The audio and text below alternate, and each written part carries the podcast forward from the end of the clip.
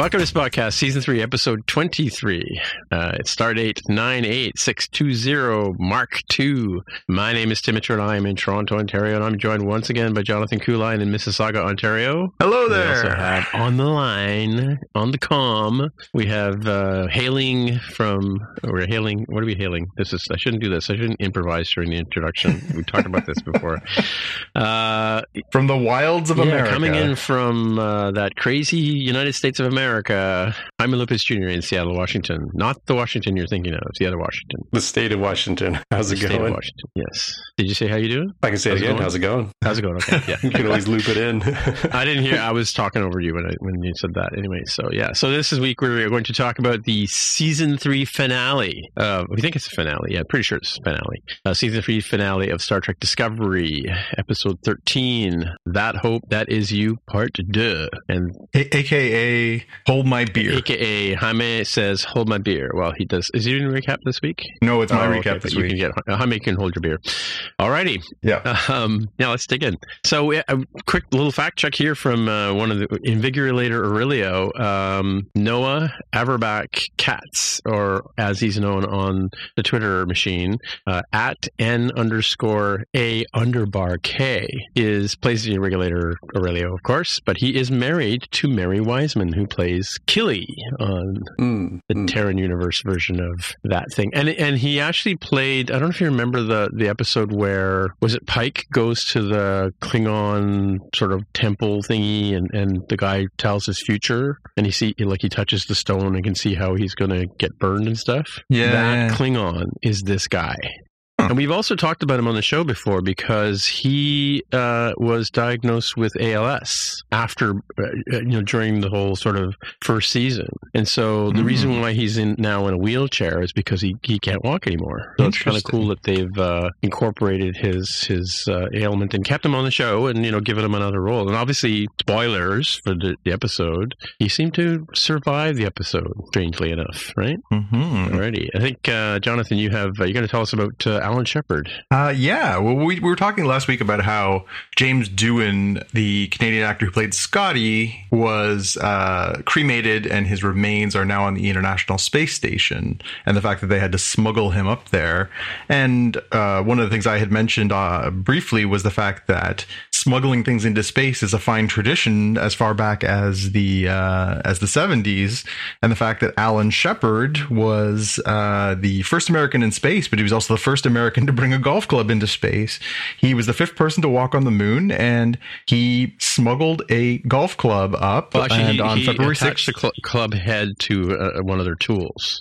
he did. Yes, he stuck the club inside of his sock, and he smuggled it up, and along with two golf balls in his sock, and he broke it out when they were on the moon on February 6, 1971, and uh, during the Apollo 14 mission, and uh, he took a couple of swings. He had a, a first first one went a little badly, and the second one he hit, and it's he said it went for miles Yeah, and it's miles still and going. miles. It's So still orbiting the moon. Yeah. yeah, so uh, again, nice little uh, little history lesson there mixed in with some uh, some new some real time follow up is that uh, they, in fact, started doing this on the Mercury missions because Gus Grissom, who was, I believe, the second man to go up in. Um, so Alan Shepard was the first man to go up in Mercury. He went up for like a 15 minute flight, and then um, Mhm. Gus Grissom went up second in a, and his ship was called Liberty Bell. He took rolls of dimes with him. Mm. Right. So his uh, his deal was he was going to give out roll and little tiny models of the Mercury capsules. He was going to give those out. You can see that in if you watch uh, the right stuff or um, there's another. Yeah, so he could say, tell people they were in yeah, they- space. yeah. right? And, and they used to do that. They used to take they used to take like uh, stamps up, and you know there was like a whole you know first day issue stamps. They would have those. They would take a, a Mhm. bag of them up, and those were official. Yeah. They would take those up, and then you know they would you know sell them obviously as being having been in space. But yeah, that's cool. A lot, of, a lot. I mean, obviously collectors want things that have been in space. You know, so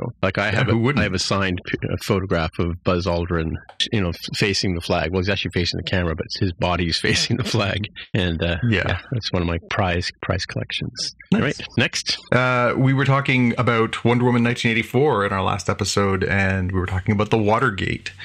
And I had mentioned that part of it was the hotel, and I wasn't clear on. I thought they had. I know it had a bit of a checkered history in the 2000s. I thought that they had turned it all into residences, but apparently there is. It's a multi-building complex. There's Yeah. the hotel, and there's also residential buildings. And the hotel was apparently closed for seven years, but it has actually been reopened as a hotel in the last, uh, I think, five years. And in addition to that, there is still the residence buildings there. So when we saw Diana Prince, aka Wonder Woman, uh, living in the Watergate, that was in one of the residential buildings. Yeah, and did you know that I was in Washington D.C. the weekend, not last week, not yesterday, but I was in Washington D.C. the weekend that Watergate broke. Yes. we were on we were on a family vacation, and my dad, you know, was became obsessed with that. So my my my teenage years was ruined by watching the Watergate um, trials on TV.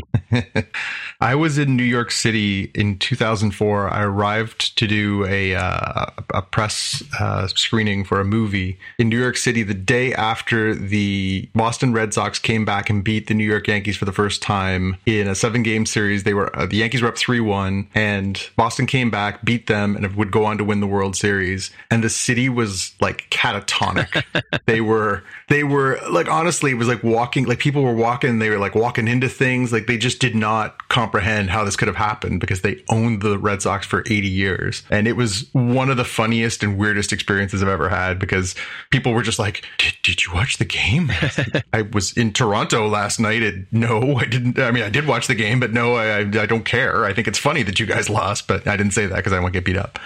Nice, nice. All right, one more. One more quick one.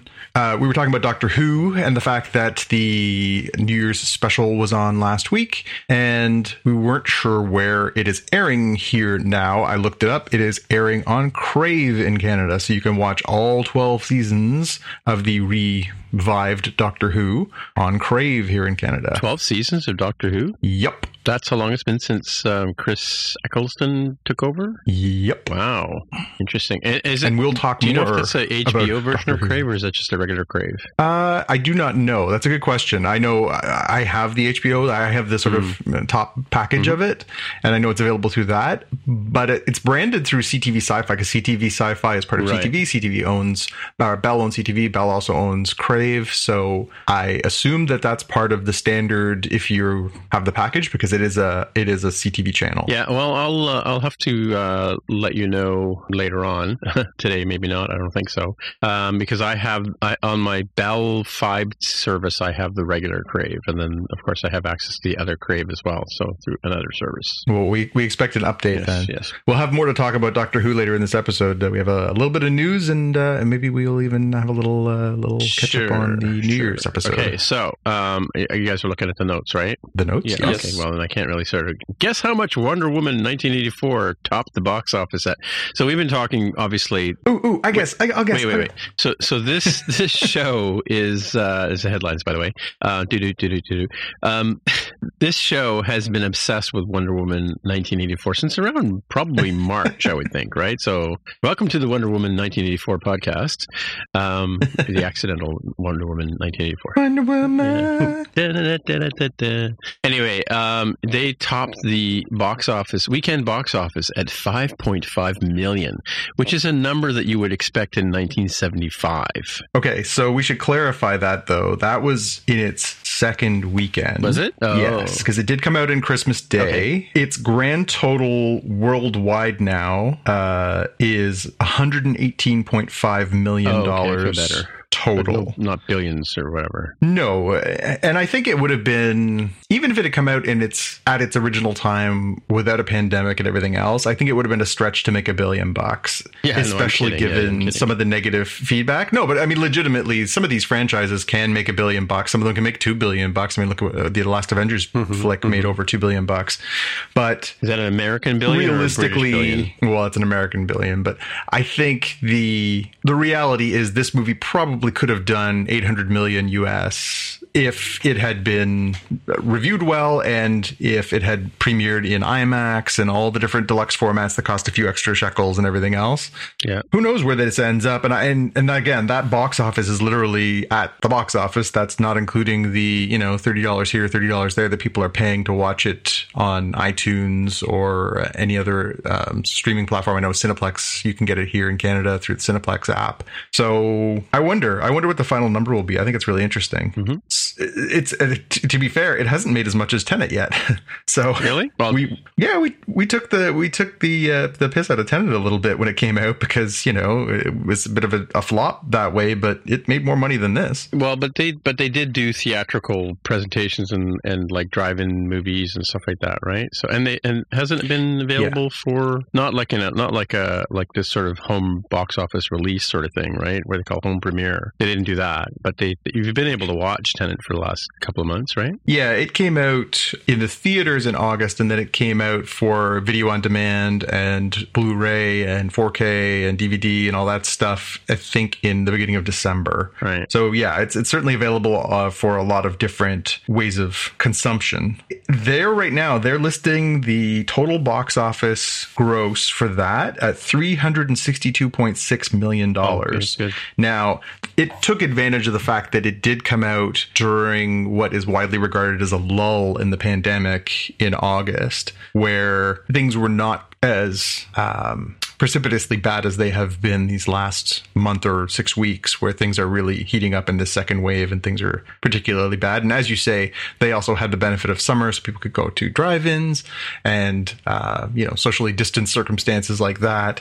So, and, and again, that's that's worldwide too. There's some places where you know it hasn't been as um, dire as things have been here in Canada or in the United States or um, some places in Europe. So that does account for a lot of other markets contributing to that. Oh wait, I think I got my, my characters mixed up. Hmm. Noah Noah uh, Averbach or or Noah AK as he calls himself was the guy who plays Linus. Oh, yeah, okay. So not not the one I was thinking about, but we'll we'll, come, we'll talk about him in a few minutes anyway. So anyway, but I think Jaime has uh, an update on Roku. Yeah, and and Quibi. So apparently, Quibi, the uh, the now defunct micro chunk of content uh, style uh, streaming service that didn't last very long, um, is reportedly uh, looking to sell its shows to Roku. And this might sound a little weird, but if you don't have a Roku, there is a Roku channel that has all sorts of free stuff, generally older material, right? That you would see, uh, I don't know, like uh, showing on your, you know, over the air broadcasting network sort of stuff. So I guess this is something that could make some sense. I mean, I don't know how much money they're they're talking about here, but I could see where it would have something new for that free, supported by ads, um, sort of programming that they might have. So it's like the streaming equivalent of like, oh yeah, I just turn it on a channel and I watch, and whatever's on is on, sort of thing. Right.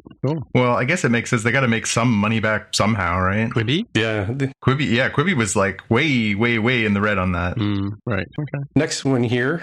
Next one here is um, if you enjoyed the Star Trek Deep Space Nine documentary, What We Left Behind, the uh, the team that did that is working on a Star Trek Voyager documentary, and they're they're starting crowdfunding pre-orders in March. They've got the little uh, video here. We have the link in the show notes. So those of you transporting it home, uh, they've got a little video here with the uh, special announcement from uh, Garrett Wang, who used to play Harry Kim, and who has a, a podcast with um, Tom Paris. I'm forgetting his name is escaping me at the moment. I'm so bad that I know like the actual character's name and not the, the real actor's name, but uh, they they have a podcast that covers Star Trek Voyager. They go episode by episode and talk about their experiences and everything. But uh, coming back to this documentary, I think that's pretty cool because I, it's kind of nice to see that these things are getting um, enough recognition from fans and etc. to get more of you know give us more juicy details sort of thing, help us, especially because it's been how many years now, twenty some years, twenty five years maybe since Voyager went off the air. That uh, kind of nice to, to to reminisce. It's it's nostalgia time. Yeah, and I think uh, the, the Tom Paris guy has three names. Like, if that helps you, um, one of those three name guys. Duncan is probably one of those. Neil, uh, maybe. mm, Yeah, Like Thomas Duncan Neil, yeah, something like that. I'm gonna look it Yeah, up you here. can look that up. Uh, Robin, Robert Duncan McNeil. Yeah, see? Robert I got one of- one of the Stevie three. Parker. Yeah, we got there All right. eventually. So, Jonathan. Yeah, we were talking about Doctor Who, and one of the things that has come up this week, i along with the arrival of the New Year's special was the triannual dis- discussion and debate. So it seems now that most doctors are usually only on board for three seasons. We are now looking ahead to uh, a 12th or third and final season with Jodie Whittaker, perhaps. There's a few stories that have been floating around out there, including one that we've got in our show notes here from Entertainment Weekly, mm-hmm. where there's some reports that, you know, she's three and done, just like her predecessors. Uh, the last three doctors before her have all been three seasons and, and out. Really? So it'll be it'll be interesting to see uh, whether that is going to be the case. It does make sense from that perspective. You know, it, it is a commitment, obviously, for an actor's career to play that part. Most of them, you know, three years is is about right. Uh, and there's already, of course, wagering online as to who makes the logical sense, who would be the next logical uh, person to play the Doctor. Is there a, a, British actor or actress that that makes sense? It'll be interesting to see if they choose uh, to continue to break ground. Obviously, the last few Doctors, you know, we we had uh, an older Doctor for the first time in quite a while, and then we had a female Doctor, which was a, a milestone. It'll be interesting to see if they choose a, a Doctor who's a person of color, or um, you know, um, if there's you know somebody who's an openly gay person or, or LGBTQ or something like that, that might be um, you know another sort of change of pace, or if they're just going to go back to you know standard middle aged uh, white dude dude. Yeah, I don't. It's uh, it's odd because if I look at, I'm looking at IMDb here, and David Tennant did 60 episodes, and Matt Smith did 58, which so they're close. Capaldi did 47, and uh, Jodie's done 32 so far. So I mean, I, I, and I know that Britain doesn't have the same British TV doesn't have the same number of episodes per season that we tend to have here in North America, right? Mm-hmm. Let's see, Eccleston did one, two, three, four, five, six, seven, eight. No, he did a few up to. Th- well, he did the whole first yeah, season, did, so that's so, what 13, oh, 13 episodes. Yeah. Okay. So that, yeah, like I said, yeah. that's unusual for for Britain. Normally, do they do six episodes on a show, right? So. Yeah. Yeah. Doctor Who's actually sort of double sized for all things being British yeah. as far as television programming. Um, they've already mentioned. I think we talked about in a previous episode that the upcoming season of Doctor Who's going to be a little shorter due to COVID nineteen restrictions and filming and all that kind of stuff. So it sounds like we're going to get uh, a shorter season with her. So I think she'll be, you know, topping out at about forty episodes. Right. right. Hmm. I wonder, uh, yeah, I wonder if that's the end. I, I, you know, it's um, always an interesting debate about, you know, what should the next doctor have, who's the next doctor be, all that kind of stuff. There was obviously a lot of buzz that they were going to go uh, and, and choose a woman to be the doctor this time, and um, you know, uh, some people love her, some people don't, and you know, uh, I don't think that's anything to do with her gender necessarily. I think it's just her her performance, but but um, it'll be interesting to see what they choose to do. Mm-hmm, mm-hmm. How have you guys felt about about Jodie Whittaker as the I doctor? Like I mean, I, I, know a lot of people have trouble with her accent, but obviously, I think I love her I think, accent. I think oh because God. I was born in or raised in England, and it was sort of a early kind of thing. I got used to the different accents. I mean, some of them I, I will admit there are sometimes I hear people say stuff in in you know in a deep brogue that or whatever that I can't follow them. But no, I, I like mm. her. It's I think it's a York Yorkshire accent, isn't it? Her Yorkshire yeah. accent kills me. It just it, it makes me unintentionally laugh all the time because it is so well. Thick and then and Yaz so as well. Delightful. Yaz has got a yes. quite a thick accent. Too. She's got a great accent, Yorkshire yeah, accent as well. Yeah. yeah. So. How about you, Jaime? Are you a fan? I am, but I, I do come into this in a in a weird sort of position where I didn't have anything really to compare to. I mean, I had known of like David Tennant as as being sort of uh, the, the by osmosis learning about Doctor Who sort of uh, or being aware of Doctor Who sort of thing to compare, but I hadn't actually don't think really watched him as the character. Maybe you know seeing a few minutes here and there while watching other things. Um, so this mm. is, and, and, I did like uh, uh, Jodie Whittaker's uh, take on the Doctor. Again, I don't have anything to compare it to, but I enjoyed coming in as a new fan. I know we've talked about in previous seasons here on this show, but like uh, the writing is kind of more of a problem than anything, where it's kind of hit and miss when it comes to the episodes. That's not her fault by any means, right? So you kind of have to look at it from that lens. But this is a rare opportunity for me to participate in the debates when they do select a new doctor, whether that's now or coming soon of like right, hashtag not my doctor for whoever the heck the new person is. And, yeah, and if they don't go with another woman, I could be like, what the hell? Every doctor I've ever known, which there have been two within the show that I've seen, Yeah. every one of them has been a woman. What the hell? Why are they choosing a dude now? Right? Yeah, yeah, that's true. So yeah, I could just be obnoxious on the Yeah. interwebs, uh, as is uh, tradition. And it's it's funny too because like the like Star Trek, you know, um, Doctor Who has had it. It kind of had a sort of serious sec- uh, phase for a long, long time. Like the original series, um, while they did have sort of comical Monty Python esque kind of uh, storylines and, and and quirks about the Doctor himself. I mean, the the very first Doctors were very you know very much like Kirk and Picard in that they were very you know very straightforward and and doctorish, you know and then it wasn't they got a little crazy you know i think um you know through Pertwee and um tom what's his tom baker they got a, they got a little yeah. quirky and then they went uh, in the 80s they went right off the rails i mean i, I didn't even watch the doctor who's in the 80s but uh, in fact david tennant's father-in-law was a doctor as well and and his was Mhm. sort of a first sort of quirky one too but but the doctor was always sort of been seen as like you know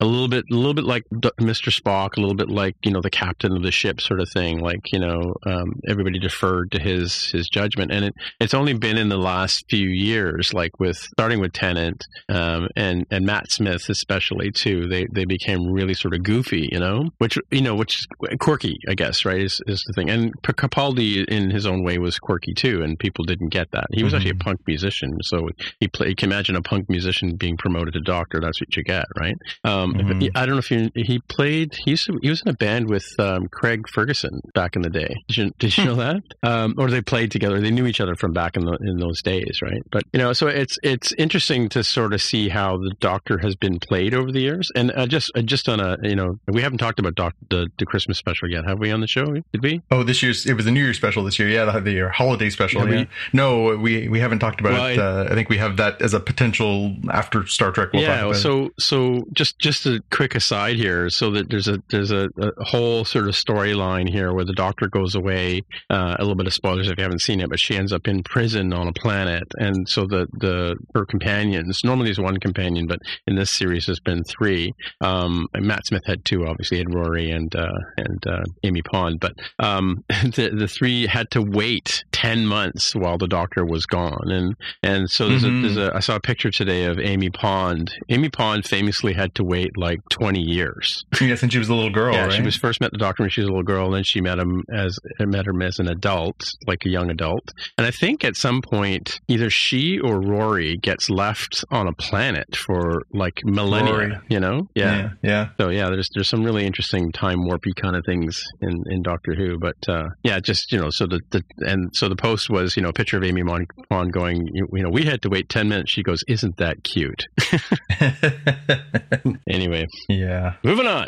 Oh, look, it's me. it's you. Yeah, so yeah, forget everything I said earlier about the the the dude with ALS because the dude with ALS is not the actor I was talking about. The dude, the, Kenneth Mi- Mitchell is the is the uh, guy who plays a really Regulator Aurelio on Invigil- Invigilator, Invigil- Aurelio. Invigilator, Aurelio. We all had to look up that word last week. Um, in the show, and he spoiler surprise is, survives the uh, the uh, the taking over of Discovery or the recovery of Discovery. Um, but he's an actor that has ALS, and he play he's the one that played the the white Klingon in the temple where Captain Pike goes to find out about his future and stuff like that, right? Um, Right. So he's he's been in the show a number of times as as Klingons, but this time he was playing as as a, you know a, just a non made up person. But yeah, he and that's why they put him in the power chair basically because he can no longer walk. So it's kind of cool that you know rather than just moving on as this the title of this story says here from CBR.com, whoever they are. Um, yeah, he uh, he's uh, been incorpor- his his his um, capability has been cor- incorporated into the show, right? So hmm Yeah. Yeah. and I looked it up. The Noah Averbach Katz played Ryn. He was the one who played Ryn the Andorian. Oh, Ryn. in, sorry, uh, yeah, it's not this Lin- not. Linus. Yeah, you're right. You're right. Sorry. Yeah. And he also, but he did play. Yeah. He did play a Klingon, I believe, it earlier too, right? In- Yeah, he's a he's um, a Toronto actor, and yeah, he's played a few different parts behind masks. Mhm. So Is um, Tilly from Toronto? I don't Mary Wiseman? think so. I don't know. That's a good question. I, I don't think so. Hmm. We can look that up on IMDb. While Jaime tells you another story about controllers and whatever. No, not controllers. You would think, given that Sony is in the title, but no, Sony, the big conglomerate, has more than just PlayStations. Um, it also also has the uh, Mandalorian-like virtual set displays that um, has been mentioned, I think, a few times on this podcast. That uh, rather than going sort of like traditional on-set or traditional green screen, they sort of did a mixture of both in the Mandalorian to, to quite really good effect. And um, it's kind of neat to see that uh, this sort of technology is becoming uh, presumably uh, cheaper and, and better to use. Uh, pretty convincing in, in the Mandalorian, and if it helps us get you know presumably better quality television and movies, I'm I'm all for this. Yeah, it'll be interesting to see how that evolves. Yeah, one of the things they talked about uh, that I think is also echoed in the uh, behind the scenes stuff for uh, Mandalorian on Disney Plus is that one of the huge advantages over traditional green screening techniques is that you don't have to fake the lighting, right? Either digitally or mm. um, you know there on the set of like, all right, well they should be getting like a purplish light. It's like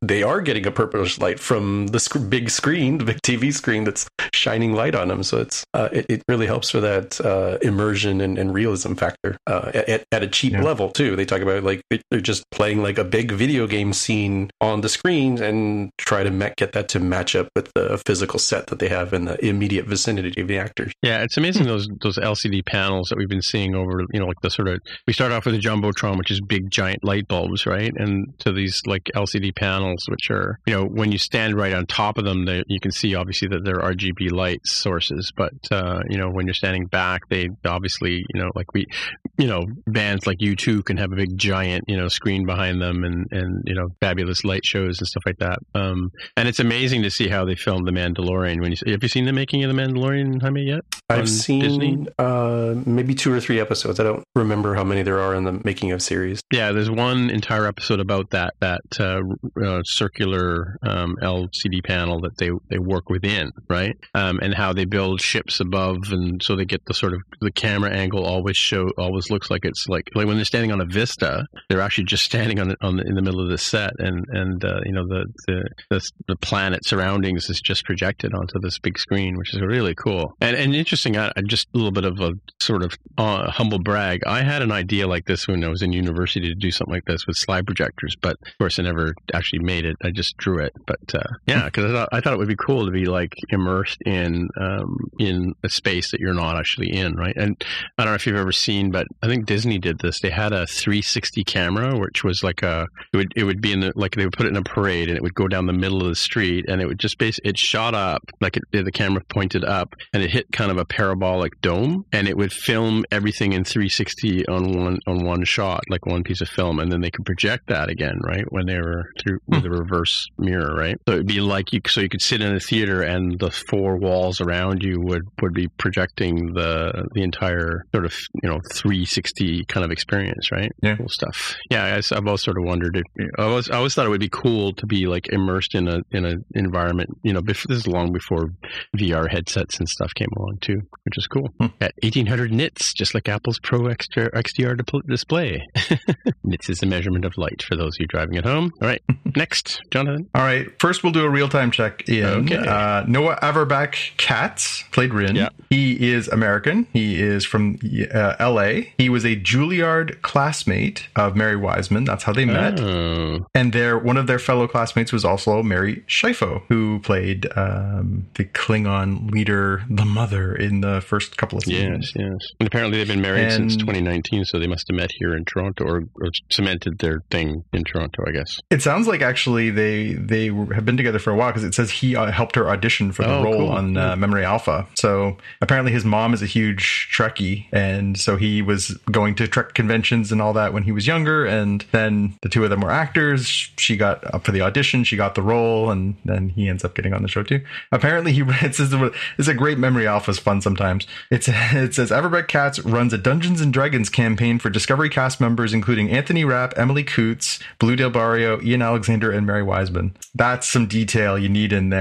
Take that, Wikipedia. Well, I, even IMDb, all IMDb has about Mary Mary Wiseman is that she's married to him. Like, there's not even any trivia yeah. or whatever. But actually, let me look him up. Yeah, and and uh, yeah, Mary Chieffo played L'Rell. She was that was uh, L'Rell was the, the, Klingon leader, eventual Klingon leader. Yes. Yeah, follow her on Twitter. Fun. We'll go down the rabbit hole. We're just going to read you guys uh, entries from Memory Alpha and Wikipedia tonight. No, is that? No, is, you think it's going to be a good episode? All right, I'm going to move on to my next bit of news, which is we got some news today from Deadline.com that uh, Kevin Feige's much uh, quiet Star Wars uh, project has apparently got some talent added aboard. So, in a, amidst all that news that we got before the holidays about Disney going bananas and putting all these TV shows out, and they announced the Patty Jenkins Rogue Squadron movie and all kinds of good stuff, they never really talked about what's going on with Kevin Feige's Star Wars project. Obviously, Kevin Feige is the uh, executive producer behind the Marvel Cinematic Universe, the largest grossing franchise uh, in the history of film. And he is apparently uh, going to bring on board the person who is the writer of the Doctor Strange and the Multiverse of Madness film that is coming, and also the um, executive producer on the Loki series for Disney Plus. His name is Michael Waldron. He's going to write the Star Wars film that's being run by Kevin Feige. Now, they still haven't talked about what it's going to include. They haven't really said, you know, when it's going to be said, who's going to be involved, but it sounds like they're pulling out the stops. And, you know, this is somebody that uh, Kevin Feige would obviously be familiar with given his work in the Marvel Universe. So uh, I think this is an interesting one to keep an eye on. It could be really good. He's uh, An Emmy Award winning writer. Uh, again, he's, he's worked on big projects. Uh, he started his work on Rick and Morty. Um, that's where he won his Emmy as a, a writer for uh, some of the work on season four.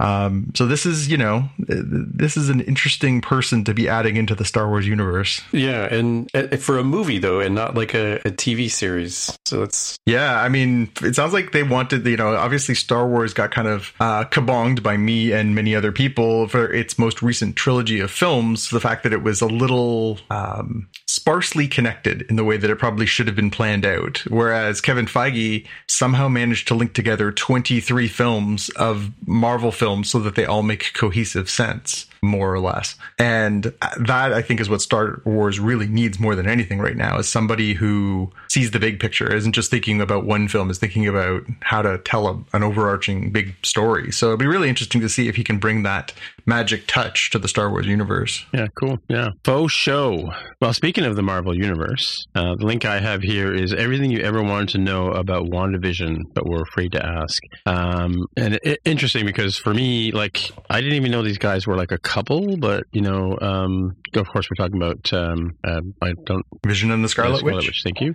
Um, yeah. So it's cool that this, this, you know, where does this take place in the MCU? You could ask yourself, well, it takes place after Avengers Endgame which a lot of people seem to know. And but wait a minute, didn't he die in that two those two movies or one of those? And you know, because uh, what's his name? Um, the snapping dude. What's his name? Thor. Thanos. Thanos. Yes, he snatches the gemstone which uh, powers. Uh, um, yeah what's the name? Vision. Thank you. Vision. Vision's uh, thing makes him makes him sentient and whatever. Um, or not sentient. It makes him uh, like a 3D car- or body of him. You know. And what about the black and white stuff? Um, and then you know, are there other movies that I need to understand before I watch WandaVision? According to this article, there are six that you should watch uh, before watching this particular show. Um, mm-hmm. And then you know, are there other characters from Marvel in there? And of course, uh, Kate Kat uh, Dennings plays Darcy Lewis from the Thor movie movies, mm-hmm. and you know, then we've got Randall Park from Shield, um, and uh, Teyonah, I don't know how to say her name. Teyonah Parris plays Monica Rambeau from Captain Marvel, Captain Marvel series. Yeah, she she was the little girl in Captain Marvel. Her mom was uh, was the pilot who's best friends with Captain Marvel, and Monica's the little girl. And now, of course, she's grown up to be a, a woman, a young woman. So yeah, and she uh, she in the Marvel comics comics universe, Monica Rambeau is another character who once had the mantle of Captain Marvel. Mm, interesting. So she's another potential. I think uh, her character name now is I think it's Photon. I think that's what the name she uses. But uh, she's another powered character too. So it'll be interesting to see if this is a little backdoor entry for her as a as a superhero character. So of course, you know the point is if you don't know anything about it, like I kind of sort of don't, um, then you could uh, check this article out to get some sort of uh, you know points about what uh, what to sort of come into this series with. And maybe maybe you don't read this article. Who knows? I mean, maybe that's the thing too. Um, but yeah, so that's that's uh, WandaVision and or Wanda and Vision or WandaVision, not the Korean boy band. No, the British boy band, right? That was One Direction. Division? Oh, same thing. K-pop, right? That's it. All righty. Well, we've arrived. Here we are. Finally, the end is near. Uh, End is nigh. Um, this is the uh, part where we're talking about Star Trek Discovery Season 3, Episode 13, That Hope That Is You, Part 2, formerly known as Outside. Um, yeah, so take it away, Jonathan. Yeah, we uh, we once again got thrown the curveball of the missing, uh, the misleading name that that uh, we wondered from the very beginning that there was a part one and there was no part two. So we did get our answer that this is the the conclusionary part two to the first episode of the season, and we start off inside of the holodeck where uh, the young not young, the formerly child who has been stranded uh, has been, uh, Su'Kal has been living, and things are not looking great. We've got Culber and Saru uh, inside there with him, and they are starting to show some pretty advanced stages of radiation poisoning. They've got scars on their cheeks and, and, uh sort of open sores, and, and things are looking pretty bad. Interesting And, that he has to uh, wear makeup in this show. I just, you know, like the prosthetics, just, you know, just can't get away from it. Yeah, no kidding. And um, they they sort of surmise that you know things are getting worse, and the radiation level is getting worse. Uh, there must be a breach in the hull of the ship that is starting to flood in the radiation from outside, and, and that's why things are are starting to look more and more grim. It's at that point that Adira arrives, and they have uh, brought some medicine that will help uh, the uh, Saru and Culber last a little bit longer. They make a point of saying that it's um, it's not going to cure them, but it would help them survive a little longer. Because if you'll recall, two episodes ago, they uh, as as Michael Burnham is departing, uh, Culber says, you know, if you don't if you can't get back soon, don't come back at all because we're not going to make it. And so this is obviously you know, buying them a little bit of time. And she, excuse me, they say that uh, they've smuggled it in in their mouth, which is very funny. And Adira is now being shown as uh, an alien race. Did either of you recognize the race? I couldn't put my finger on it. No, I did not. I feel like maybe I should have recognized it, but it didn't immediately click with me what I was supposed to be looking at. But more interesting than that is the fact that Gray is there and the Hollow has recognized him and he is being shown as a Vulcan and not a Trill Vulcan with blue hair. but Vulcan with blue hair. But uh, very interesting that you know the Hollow recognized this as a life form, and uh, so this is the first time, of course, Culber can see Gray, and there's an interaction, and and and he's you know very excited at the fact that you know he can interact. He's become tactile. Um, they share a hug. It's very you know interesting moment that that this is the first time that that Gray has become corporeal in our uh, story so far with him. We get back to what's happening uh, at Federation or Starfleet headquarters. The Veridian is outside of the shield, and they are blasting as hard as they can with everything they've got, trying to blow a hole through it. We've got Discovery on the inside, currently being held by the uh, the chain, and they are the Emerald Chain, and they are. Um, trying to figure out how they can get out of there. They are under attack. Uh, Vance is, you know, onto what's going on there and is saying, you know, shoot that ship. And then uh, Discovery, uh, led by Osyraa, says, you know, target this spot. It's not what it appears to be. It's actually their shield emitter. And sure enough, it is. And they start, you know, hammering this shield emitter, trying to get the shields down so they can get the heck out of there. And they say that their plan is to head for the nearest uh, chain base because, you know, that way they'll be, able to be safe and protected. The bridge crew, uh, as we saw them at the end of the previous episode, have joined forces with the Dot 23 robots, uh, who are now filled with the um, the data from the sphere uh, from last season. Feels like there's a lot of stuff tying up here. This is, as we joked earlier, this is the hold my beer episode that uh, Jaime likes to bring forward. Um, and they are on the uh, fifth deck, and they are trying to work their way up. So they're fighting their way up. They're trying to get up to the bridge. They are fighting away, and then all of a sudden they notice that there's something amiss, and it turns out that uh, Osyraa has basically cracked the windows and is not straight out doing what we saw Burnham do in the last episode, which is, uh, you know, open the doors and, and see if you can get your enemies sucked right out the window. She's opened them a crack and is basically slowly suffocating them, which is an interesting, if deeply flawed strategy. And we'll get more into that as we get through this episode. Uh, we go back to the Federation headquarters, and Vance is, you know, busily trying to, you know, stop Discovery from escaping. Stamets, uh, who has, you know, since been uh, projectile vomited from the Discovery last week when uh, the emergency um, bubble basically launched him out the window when Burnham basically loaded him into a bubble and shot him out the window in an effort to prevent the chain from getting not just Disco but its pilot or its uh, its engine for all things, all purposes and he comes in and says to Vance, you know, you know, we got you got to get me back on board there. We got it. we got to go back. You know, uh, Captain Saru is inside the nebula. They are getting exposed to radiation. They're gonna die. We have to go back.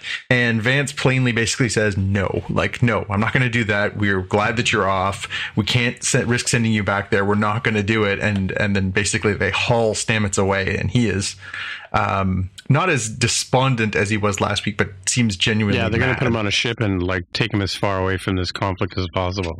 Exactly. Yeah. So just as the shield's uh, shield emitter is being uh, taken down by the Discovery and the uh, Veridian, they are about to escape through the uh, the open door. Now we see the Navarre fleet show up, as we predicted last week uh, when Burnham sent a distress call to the Navarre uh, through her mom uh, with the Qowat Milat, and the Navarre have basically come and they are going to uh, basically join forces with the Federation and stop the chain here. It's at this point where uh, you know Osyraa basically decides to go you know full merciless instead of says you know hey we got a ship full of pesticides here. How about we deploy those and start cooking them up here and start killing everything in sight? And she's got Burnham prisoner on the bridge and you know basically says you know you you get a choice. You know this is what we're gonna do. And and Burnham says no no no stop stop stop stop stop. I'll talk to Vance. And she says you know hey listen you know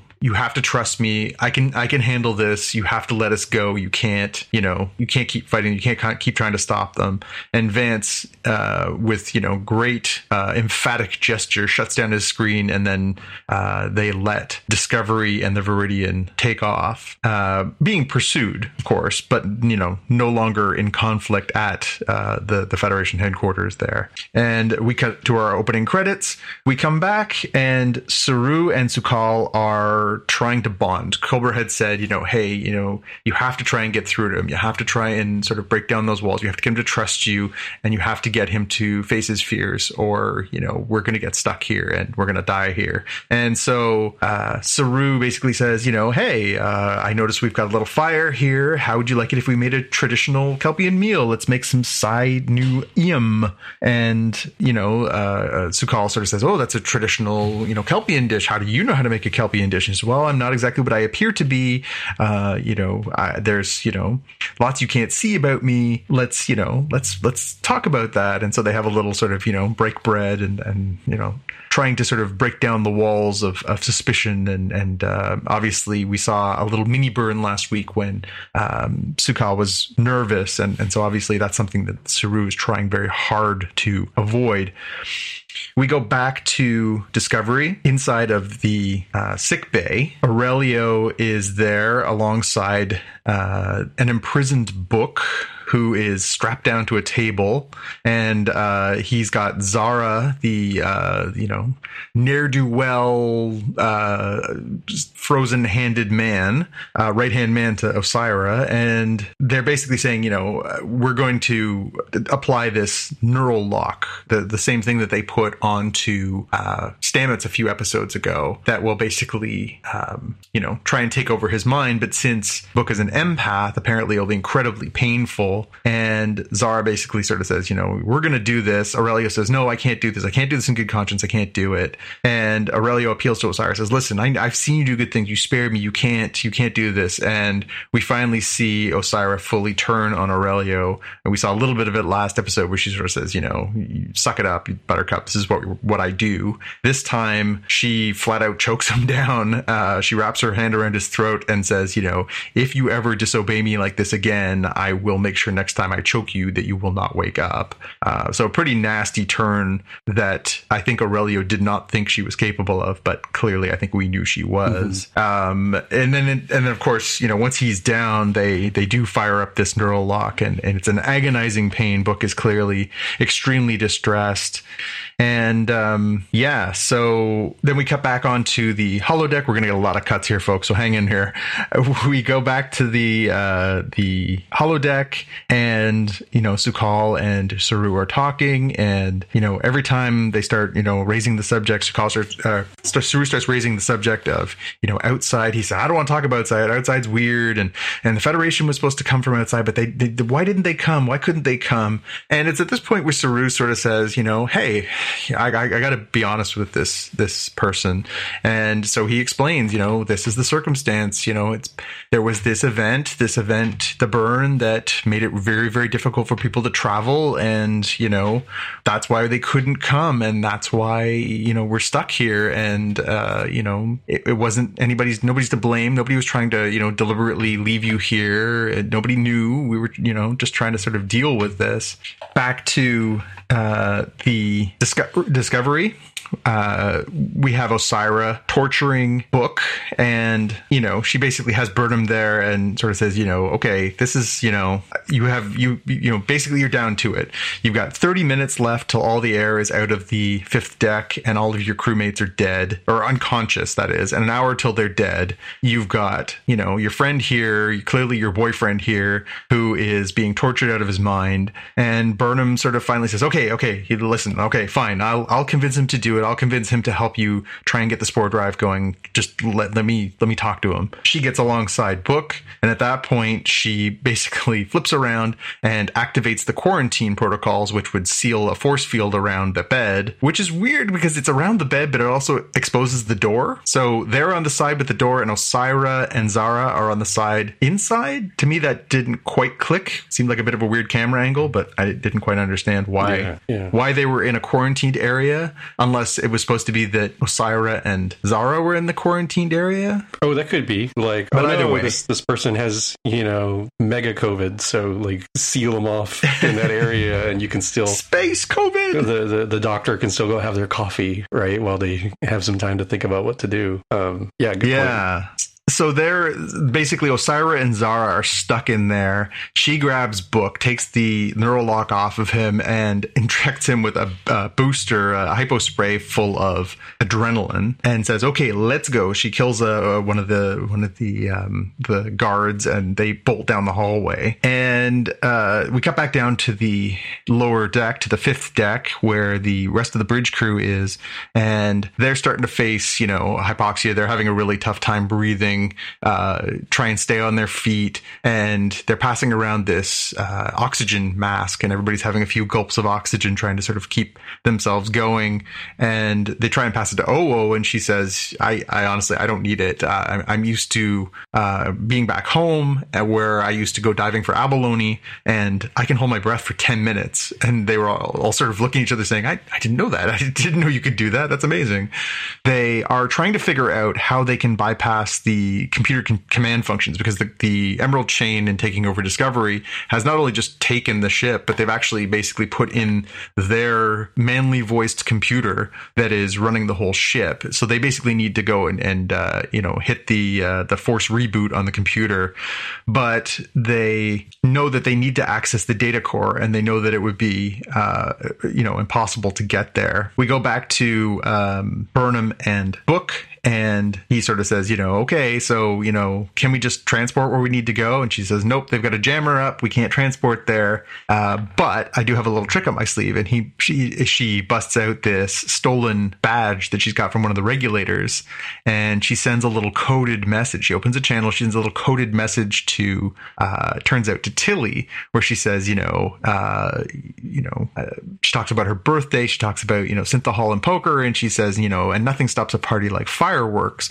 Tilly down on deck five tries to figure out what the message means, and she tell, tells the rest of the crew, uh, "Yeah, actually, this is what she's talking about. Is you know, I was having this really bad birthday last year. Uh, I just wanted to you know have the day get over with, so I had gone and crawled inside this nacelle, and I uh, was down there. Burnham found me. She brought synthahol, and and we played poker all night. And she never once mentioned that it was my birthday, and it was great. And she said, "Oh, I get it. She wants us to go to a nacelle, and she, so they figure out, oh, if we're inside of a nacelle, we explode this thermochemical bomb in, in between the superconductors holding the Discovery to its now slightly detachable nacelles, mm-hmm. that it would force the ship to fall out of the warp bubble. Um, so good strategy. And they say, well, okay, so you know, let's just send down the the dots. The dots could help us do this. And they realize, no, we can't do that because the magnetic field that's used to hold the nacelles on would disrupt the dots. So they're going to have to go and do it themselves. Why all of them have to do it, I'm not sure, but they decide they're going to go en masse. I guess they were anticipating they were going to get intercepted by the chain, but they decide they're all going, even though most of them can barely walk.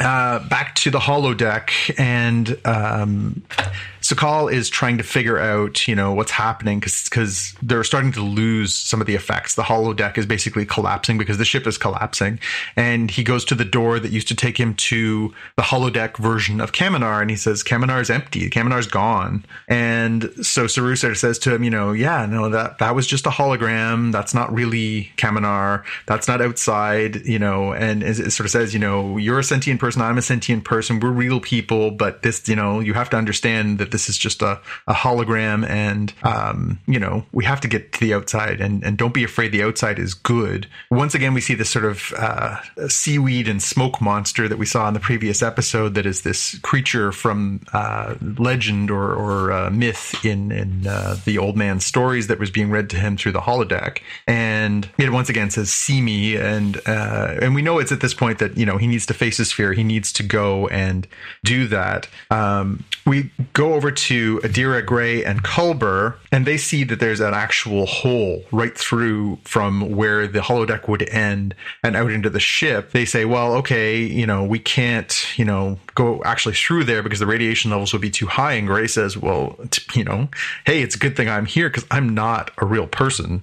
I can walk right out of here and take a look but around. He's still a holographic projection. He he is, but that doesn't diminish who he is as a spirit, right? Okay. So he would become not visible if he stepped outside. So theoretically, he should have stepped outside and re- reverted to being a Trill when we looked at him because he wouldn't be a Vulcan because he stepped outside. Wait, you're That's applying logic continuity. to Star Trek now. I am. So theoretically, if he steps outside of the holographic environment, what we should have been looking at is Gray as he would appear previously, which is as a spirit of his Trill self. We did not. He still remained a Vulcan when he walked out. And he goes out, looks around, sees that the ship is in terrible shape and that is basically on the, the precipice of collapse, walks back in and sort of says, you know, uh, things are bad. We have to get out of here now. Um, we at this point are trying to figure out, you know, so you know, how is this possible? How you know, how is Su'Kal what he is? And uh, sort of basically finally lays it out for us that he's a polyploid, which is a real thing. Um, a polyploid is a person whose genes are affected when they're a fetus, and it changes their genetic makeup uh, at that point of development. And because he was exposed to the radiation, because he was on this planet, that he's connected to the dilithium and Adira supposes that uh, because a dilithium, which again is a hypothetical element, has the subspace component, that Su'Kal's screams can resonate at the same frequency as the dilithium. And when he saw something so incredibly scary 125 years ago, that resonance that he can hit because of his um, genetic mutation, that's what caused the burn. Hmm. So we, we finally have it definitive. I mean, we knew from episodes previous that this was the case, but we finally have a uh, Star Trek science, science, science babble explanation for how this was all uh, what happened. Right. And Culber says, you know, this isn't a, you know, a permanent, you know, genetic defect that is going to haunt him for the rest of his days. We just need to get them the hell away from this dilithium planet because if we do, that should end the threat that there's going to be a second burn or a third or a fourth or whatever. And um, back over to Skal and Saru. They're looking around and they realize that the hologram of the elder, the the the teacher uh, hologram, is gone.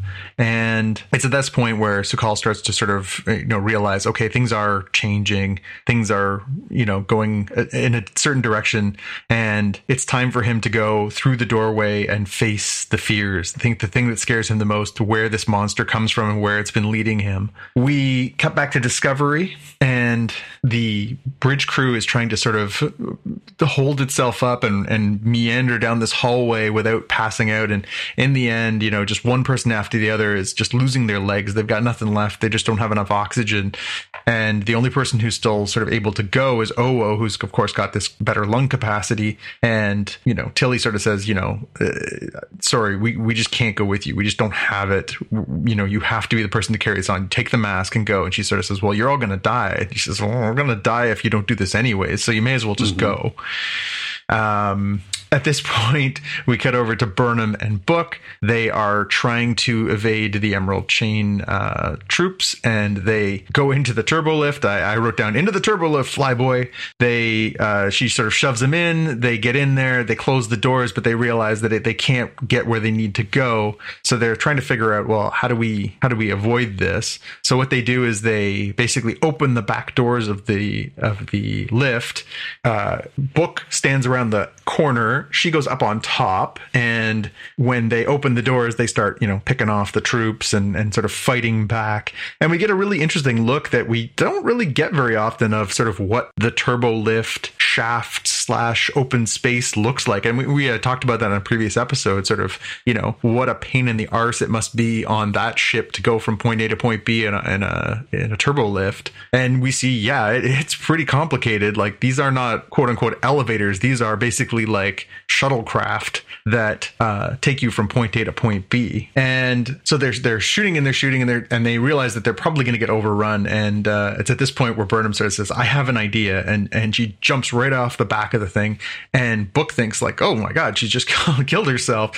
She flies down a considerable distance and lands on the top of a turbo lift. She then uh, oh, manages to open the door and surprise the uh, the chain trooper inside, pummels him and uh, shoots him, and then uh, starts going in and uh, and programming it to get her where she needs to go. So she programs it to take her to the data core because she now knows that that's where she needs to get to. So she arrives at the data core. She walks in the door. There's troops and there's Osyraa, and we get what was probably inevitable through this whole uh, event, which is the Burnham, who's pretty spry for somebody who got stabbed pretty badly in the leg last episode. Mm-hmm. I think they kind of, you know, maybe she gave, gave herself another adrenaline shot when she was giving one to Book, and we didn't see it, right. but she seems to be handling it pretty well. And uh, meanwhile, back in the other turbo lift, uh, Zara basically comes in and you know is going at it with Book. The two of them are, are having a, a, good go. So we have these sort of simultaneous fights between Book and Zara and Burnham and Osyraa.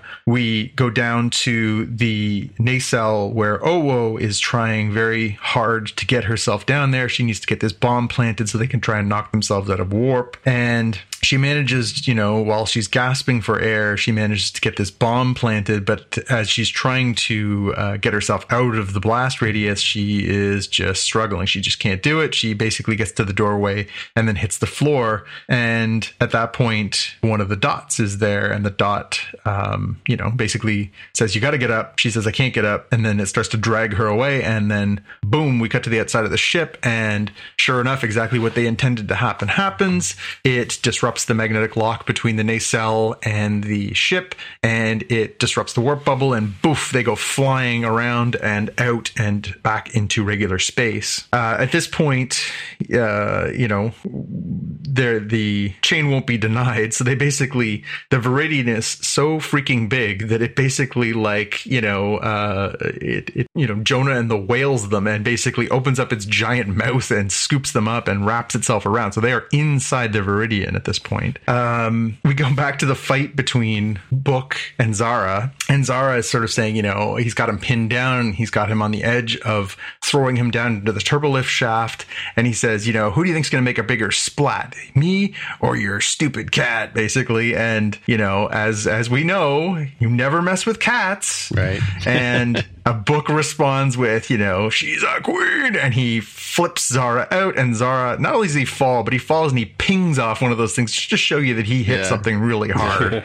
uh, so Zara is toasted. Um, we go back to the fight between Osyraa and Burnham, and Osyraa is proving to be uh, is superior at this case. She's you know she's stronger. She's you know basically working in, and she I have a, qu- I have a question just before we get too far down this thing. Yeah, so, yeah, so, yeah. Go for it. So we have this big giant cavity inside of dis- inside Discovery, and there's all these turbo lifts moving up and down and left and right, whatever, right? Yeah. There's nobody on the ship. Where are the turbo lifts going?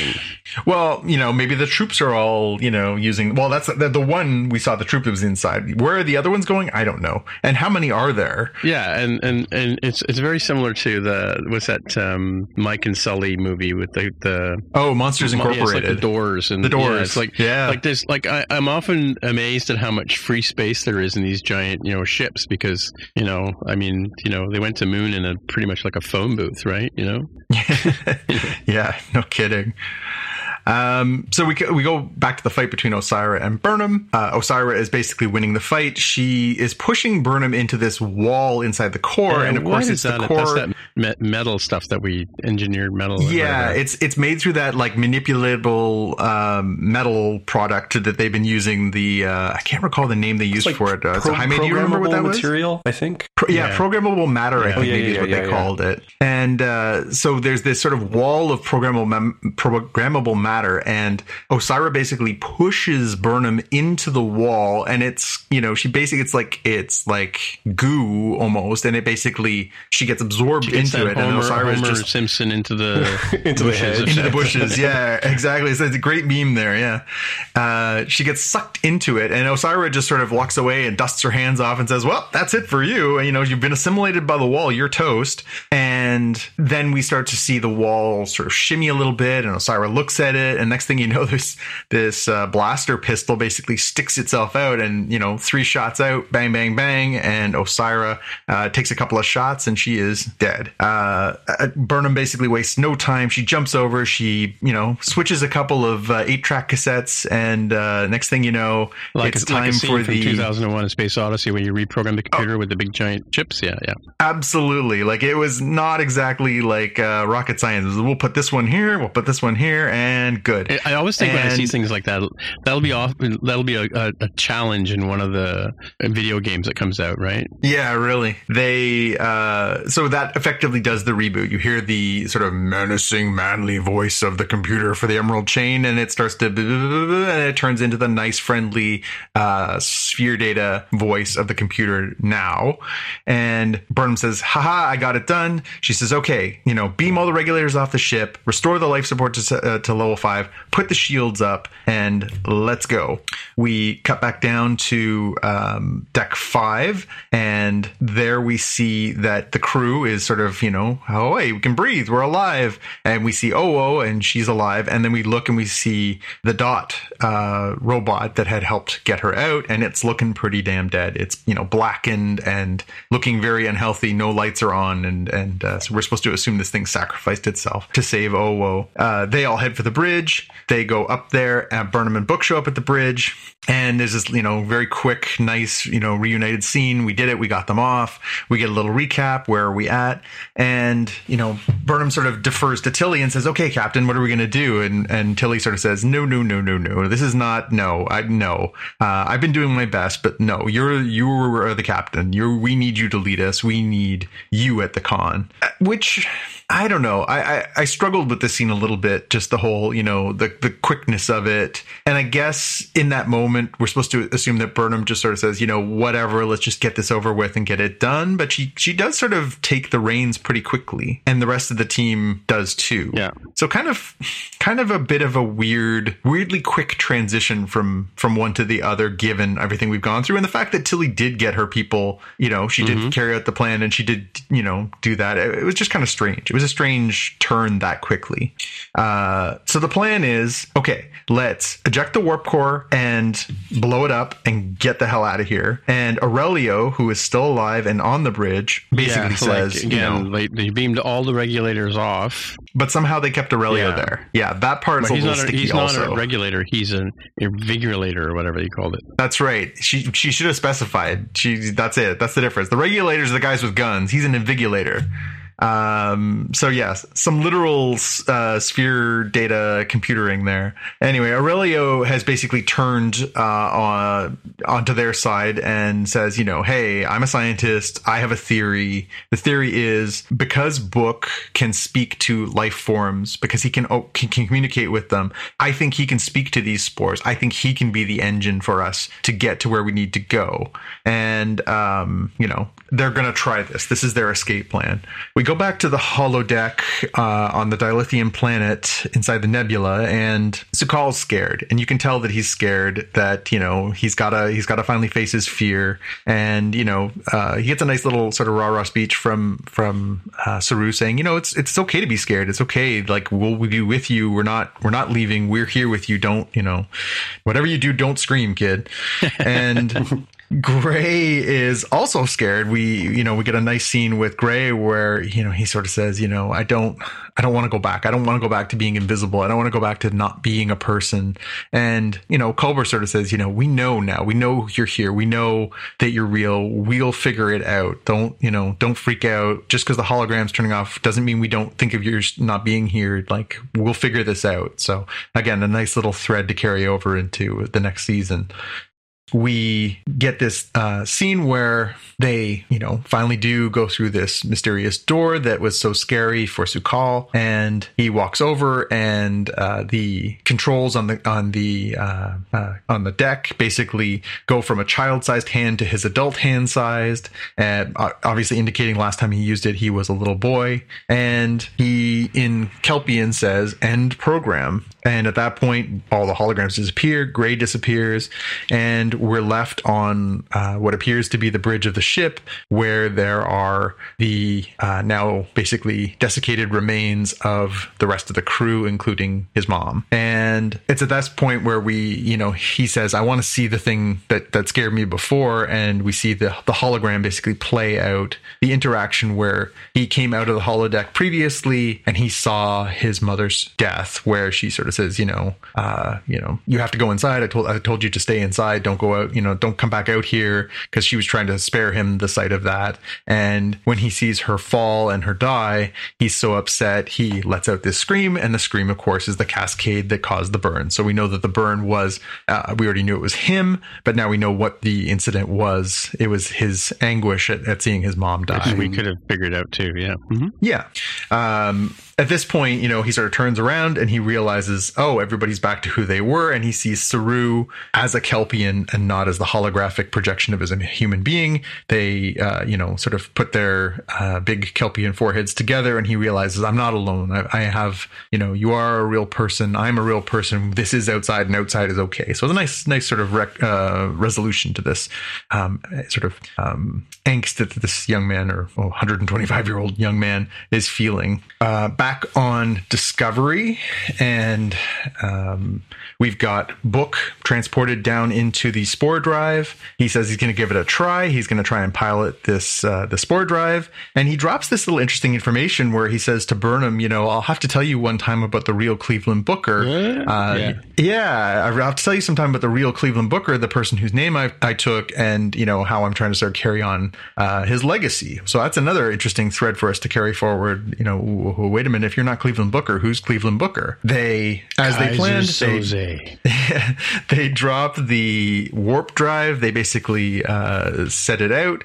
The you know we see the drop. I thought it was particularly funny that the and we've seen warp ejections from starships over the course of history of Star Trek. I thought it was very weird that it like clangs off the walls a few times. Doesn't that seem a little dangerous? Uh, it basically clangs down this this uh, shaft out into the open area of this giant bay inside the Veridian.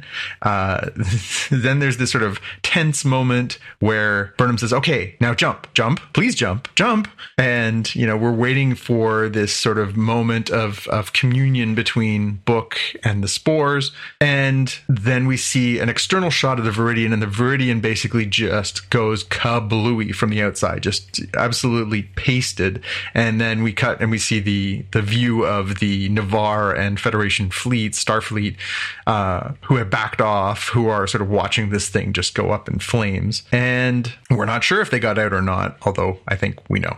We then uh, cut to the holodeck on the, the lithium planet. And um, wait, why are we having this question I have is why all of a sudden is it called the Dilithium planet when it had a name? well, it the planet didn't have a name, right? The planet was okay. inside the Verubin Nebula, right? Yeah, because It's a di- it's a planet made of dilithium inside the Verubin Nebula. Okay, okay, because yeah, because I know that Vance calls it the Dilithium planet later, but Yeah, I don't think they had specifically named the planet. The nebula itself has a name, so I, I suppose it would be you know Verubin One or something, if it right? was Star Trek the original series, of course, yes. Yeah, yeah. Um, so we're back onto the the hollow uh, ship, and there we see um, Su'Kal watches the hollow of his mom, and his mom has recorded this before she was, you know, significantly ill, and saying, you know, thank you for coming uh, to whoever this is that rescues my son. Again, you know, stolen from uh, 2001: A Space Odyssey. Just got it.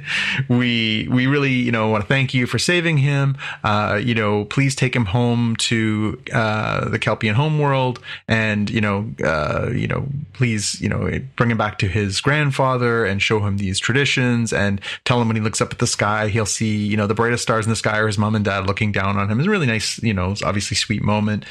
And in this moment, Su'Kal, of course, sort of says, you know, so I am I am the cause of this. Like I I did all this bad stuff, and you know, Saru says, yeah, it was, it was an accident. You didn't mean to do this. And he says, yeah, but I I want to help. I want to go outside. I want to I want to go outside here, and I want to fix it. And you know, the ship that they're on is starting to get even worse, starting to basically implode. And uh, you know, Culber to Discovery, hello, hello, Discovery, nothing. And then finally, we get the response from Burnham. Okay, we're here. We're here to rescue you. Boof. They get them all off, and they are finally reunited. We get that. You know, it's all good. We then cut back to Federation headquarters, and we're getting a little sort of recap of sort of you know what's now. Now we're sort of safe. What's happening? Um, you know, uh, Burnham is touched to see this, you know, reuniting moment between Stamets and Culber and Adira on board of the uh, the the Discovery, and she sort of looks over, and Stamets sort of gives her a look, and then sort of turns his back on her, and you can tell, obviously, from that body language, he's still furious with her for her, her decision to remove him from the ship and and remove the possibility of him being there to to rescue his partner and and their uh, pseudo adopted daughter or uh, child, I should say. Um, we go over. We see a little little montage where we see Reno working on the dot robot, the dot twenty three that saved Owo and brings it back to life. So that's a nice little uh, moment where it's not obviously it wasn't uh, just a sacrifice. It was uh, you know something where it could be repaired. And then we get a little recap that you know this this huge milestone. The chain has fallen apart. The Trill have rejoined the Federation. We see that Saru has gone to Kaminar with Su'Kal, and People are celebrating little- on Bespin on the Cloud City. that's Yeah. right. We go to Cloud City Yeah. where we see the Ewoks singing the Yub Yub song, Yeah. which is pretty hot. uh, they topple the Emperor statue, which I think is nice. Uh, we get a nice reunion. Luke and Leia, yeah, yeah, and then dies. and uh, we get a reunion between Burnham and Lieutenant Sahil, who, of course, we saw uh, in the first episode of the season. So again, another little bookend where you know uh, they are you know sort of cross each other's paths, and he sort of says, "Yeah, you did it. Good job."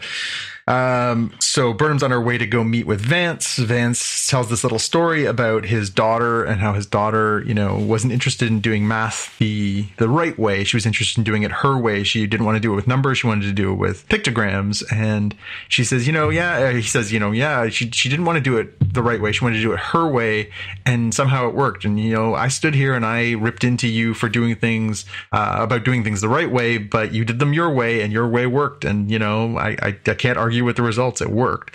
Not exactly the most Starfleet thing I've ever heard, No. but sure. Yeah. And he basically says, you know, uh, Saru is is on uh, Kaminar. You, it's time. You you need to be Captain Burnham. And uh, he's, you know, she sort of says, well, I'd really rather wait until Saru gets back. I'd really rather, you know, you know, obviously have that conversation with him. And he says, sorry, but you know, we're we're now mining that dilithium planet, and we're not, you know, obviously worried about dilithium going kaboom anymore.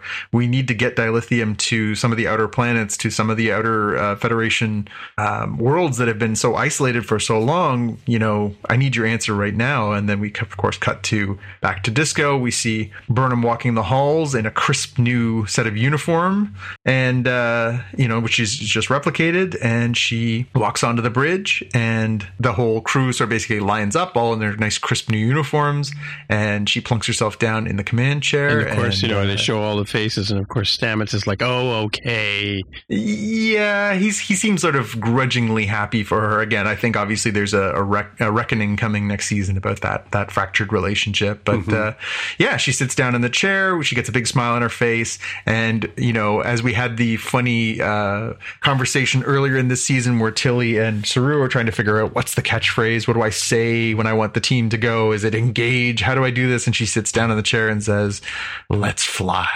And poof, off they go. They're going to go bring dilithium to the uh, the far reaches of the of the Federation. And uh, yeah, and then the final theme comes up, and the theme is the classic Alexander Courage end theme from the original series. Once again for the for the finale. Um, yeah, so man, talk about a hold my beer episode. Holy moly, they packed in a lot of stuff. Jesus, that was a lot. So hopefully, I did it some justice. You forgot about the uh, Gormagander. The I did. I, I put the Gormagander at the beginning. I figured that was a bit of an extraneous point anyway. Well, we but- talked about it on previous show where we had these big giant sort of lionfishy things floating around that they, nobody mentioned. And of Yeah, course, at the and they, beginning, they did actually bring it in the beginning, yeah. they have this big whole long, you know, two minute long description of what a Gormagander is, and yeah. as it disappears into the holodeck, yeah. Yeah. Um, so the, the the biggest question I had was if sh- if Burnham's the captain at the end of this Yeah. episode and Saru isn't there, I assume we can say that if he comes back, he would be the first officer. Although I think it's really weird that he wouldn't be the captain again. But who's the first officer? Yeah. Hmm. yeah, that's a good question. I don't think Ensign Tilly, clearly she's the most qualified, right? As, as an ensign. Nielsen, maybe. Well, um, Yeah, I mean, I, you know, I'd almost put my money on Owo because she sort of rose to the occasion in this episode too, right? But um, yeah, so I mean, she was talking. It, it, here's the thing: she was talking about the fact she could hold her breath for ten minutes, right? So I don't know Mhm. about you, but when you're holding your breath, can you actually speak? Uh, no, but I think what her point was, she she basically says, "I have been holding my breath for the last ten minutes." Yeah, because she said they used to do the deep diving sort of thing, right? So yeah. Yeah, yeah. But I think what she basically says, like, up until you made me speak, I had been holding my breath. Yeah, yeah, yeah. By the way, you guys are both wa- watchers of Arrow, right? Mhm. So Janet Kidder, who plays Osyraa, Mhm. was mayor somebody or other in Arrow. I, I'm, Hmm. There was a big debate between. I found the picture online. Where'd it go? Um, it was on the uh, on the Safari. Where's the Safari? debate because Um, the prosthetics for the Orion species make her look different enough for people to doubt. Yeah, Ruve Adams. She was like, there's a poster here, mayoral debate between Oliver Queen and Ruve Adams. yeah, I, I do remember that storyline. Uh, She wasn't really a major character. Yeah, she's She also was- one of the characters in the um, the Man from High Castle. Oh, Yeah, I haven't so, seen that. yeah. She uh, she was doing that thing again this week where her voice Okay, was I like, didn't. So I was listening for that. I was listening for that, and I didn't notice any. She sounded like a Canadian to me. So I don't. I don't. I was gonna go back and, go back and watch last week's episode too, because I know there was some odd pronunciations, but I don't know that I would necessarily think she was putting on an accent, right? again i she it wasn't quite as i think prevalent as i found it last week but there was like a couple of lines where she delivered where it almost sounded like a pseudo british accent and i was just like why are you doing that um i don't know jaime did you catch it at all did, did any of that stand out to you Yeah, I did hear a little bit of, of accentuation going on there. yeah yeah i mean it, it- maybe she was just sort of you know trying something that was theoretically an Oranian accent or something but to me it just it didn't land and she's dead now which Yeah. whatever Which is I mean- interesting that that they've already got her, her the year of her death on um, Memory Alpha, Mm. right? Um, I was just looking at her Yeah, page. We talked about it last week. You know, I I was of the opinion that I think you know it's one of the issues we talk about about comic book movies and about you know uh, sci-fi movies in general is that there's an an awful predilection in a lot of places to killing villains in a in a two hour movie or in a single season where it's basically like this villain is the all powerful villain, but they're dead by the end of the season.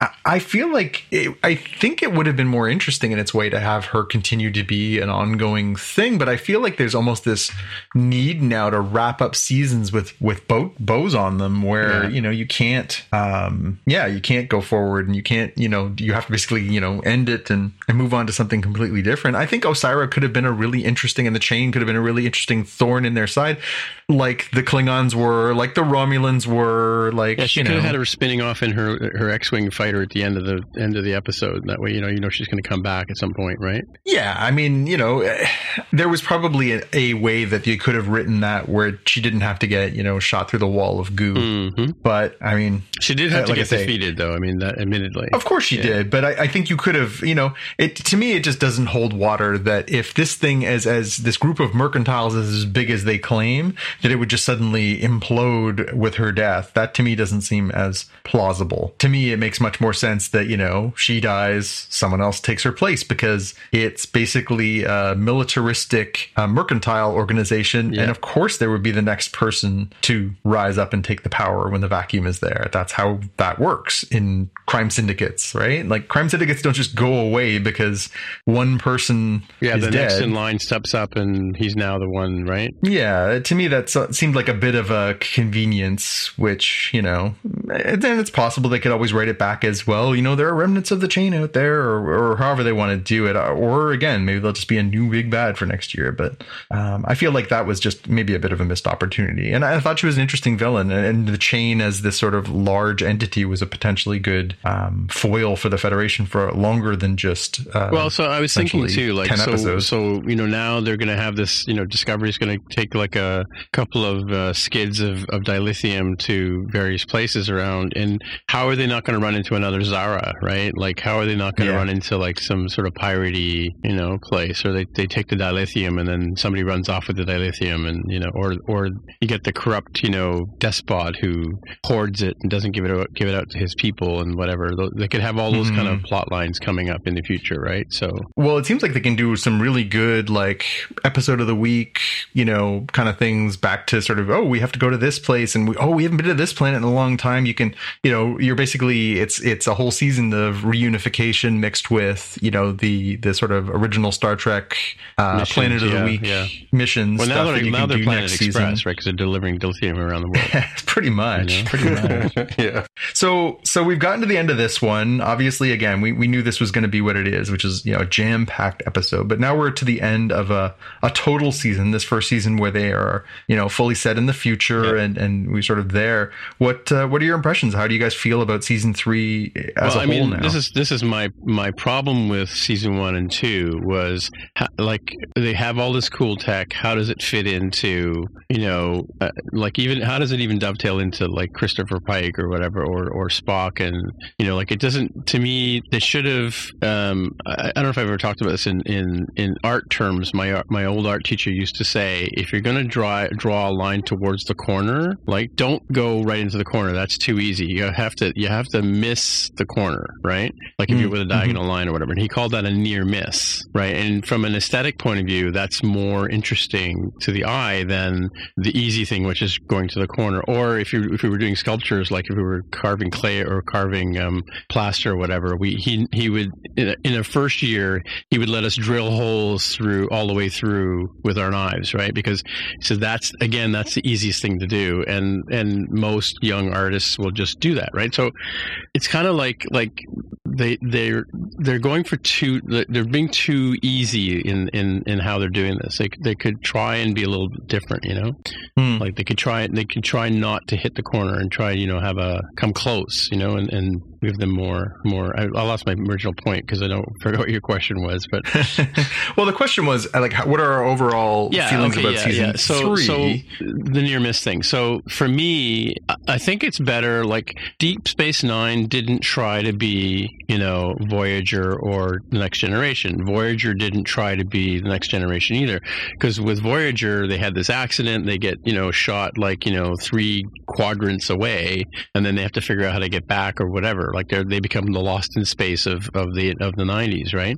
Mhm. Um, so it wasn't trying to fit into the same box that that uh, the next generation fit into, right? And and by the same token, the next generation didn't do that either. They kind of they didn't have the five year mission and go to regular five and whatever, right? The kind of thing that that did in the original season. So so trying to dovetail this into you know bef- like between um, Enterprise and the original series, right? Like it to me, it felt like the the the prequels in Star Wars, right? Like no, Mm. let's not do that. Let's just take this ship, fire it 900 years into the future, or whatever, or set the story 900 years in the future. What will the Enterprise, what will the Federation look like then?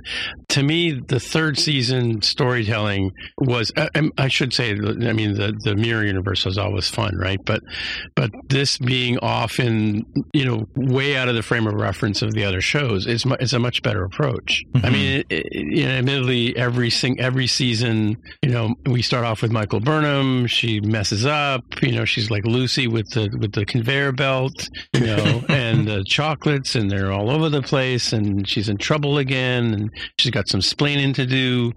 By the end of the season, she's you know sewed everything up, and she's the hero again, right? So Mhm. that's getting a little tiring. Yeah. How about you, Jaime? Yeah, I I um I do like the the fact that it's in the future where they've got a little bit more room to play. Um, they don't they're not quite as confined. I think they were better in the mixture of of how serialized is this versus how much of this um, sort of adventure of the week. It's it's closer to the the balance that Deep Space Nine had in its final season, as an example, um, where Mhm. there is a, a, through line of a story, but you don't need to have like literally watched every episode to get what's going on. Um, Hmm. and and so hopefully for next season they can help balance that a little bit. I do think the way they interspersed some of the stories didn't make a ton of sense. Well, I think we talked about an episode or two ago of like, hey, why did they intercut between these two things? They they could have just had all of this one topic in one episode and all of this other topic in a different episode, and then bring them Hmm. together in, a, in a third. So that's something there. Um, I do think that uh, I I think I enjoyed the episode. I, I still need to sort of ruminate and feel like how does it compare to the other two. Um, I think that uh, it, it feels like it's fitting into a, a better space here, right? Because I, I was actually pretty happy that they they didn't go certain routes that I just assumed they were going to go to. Um, like you know, I totally thought, oh, Vance is like you know sneaky bad guy in disguise, or or Hmm. if he's not bad guy, then he's like the incompetent admiral that is a, another trope.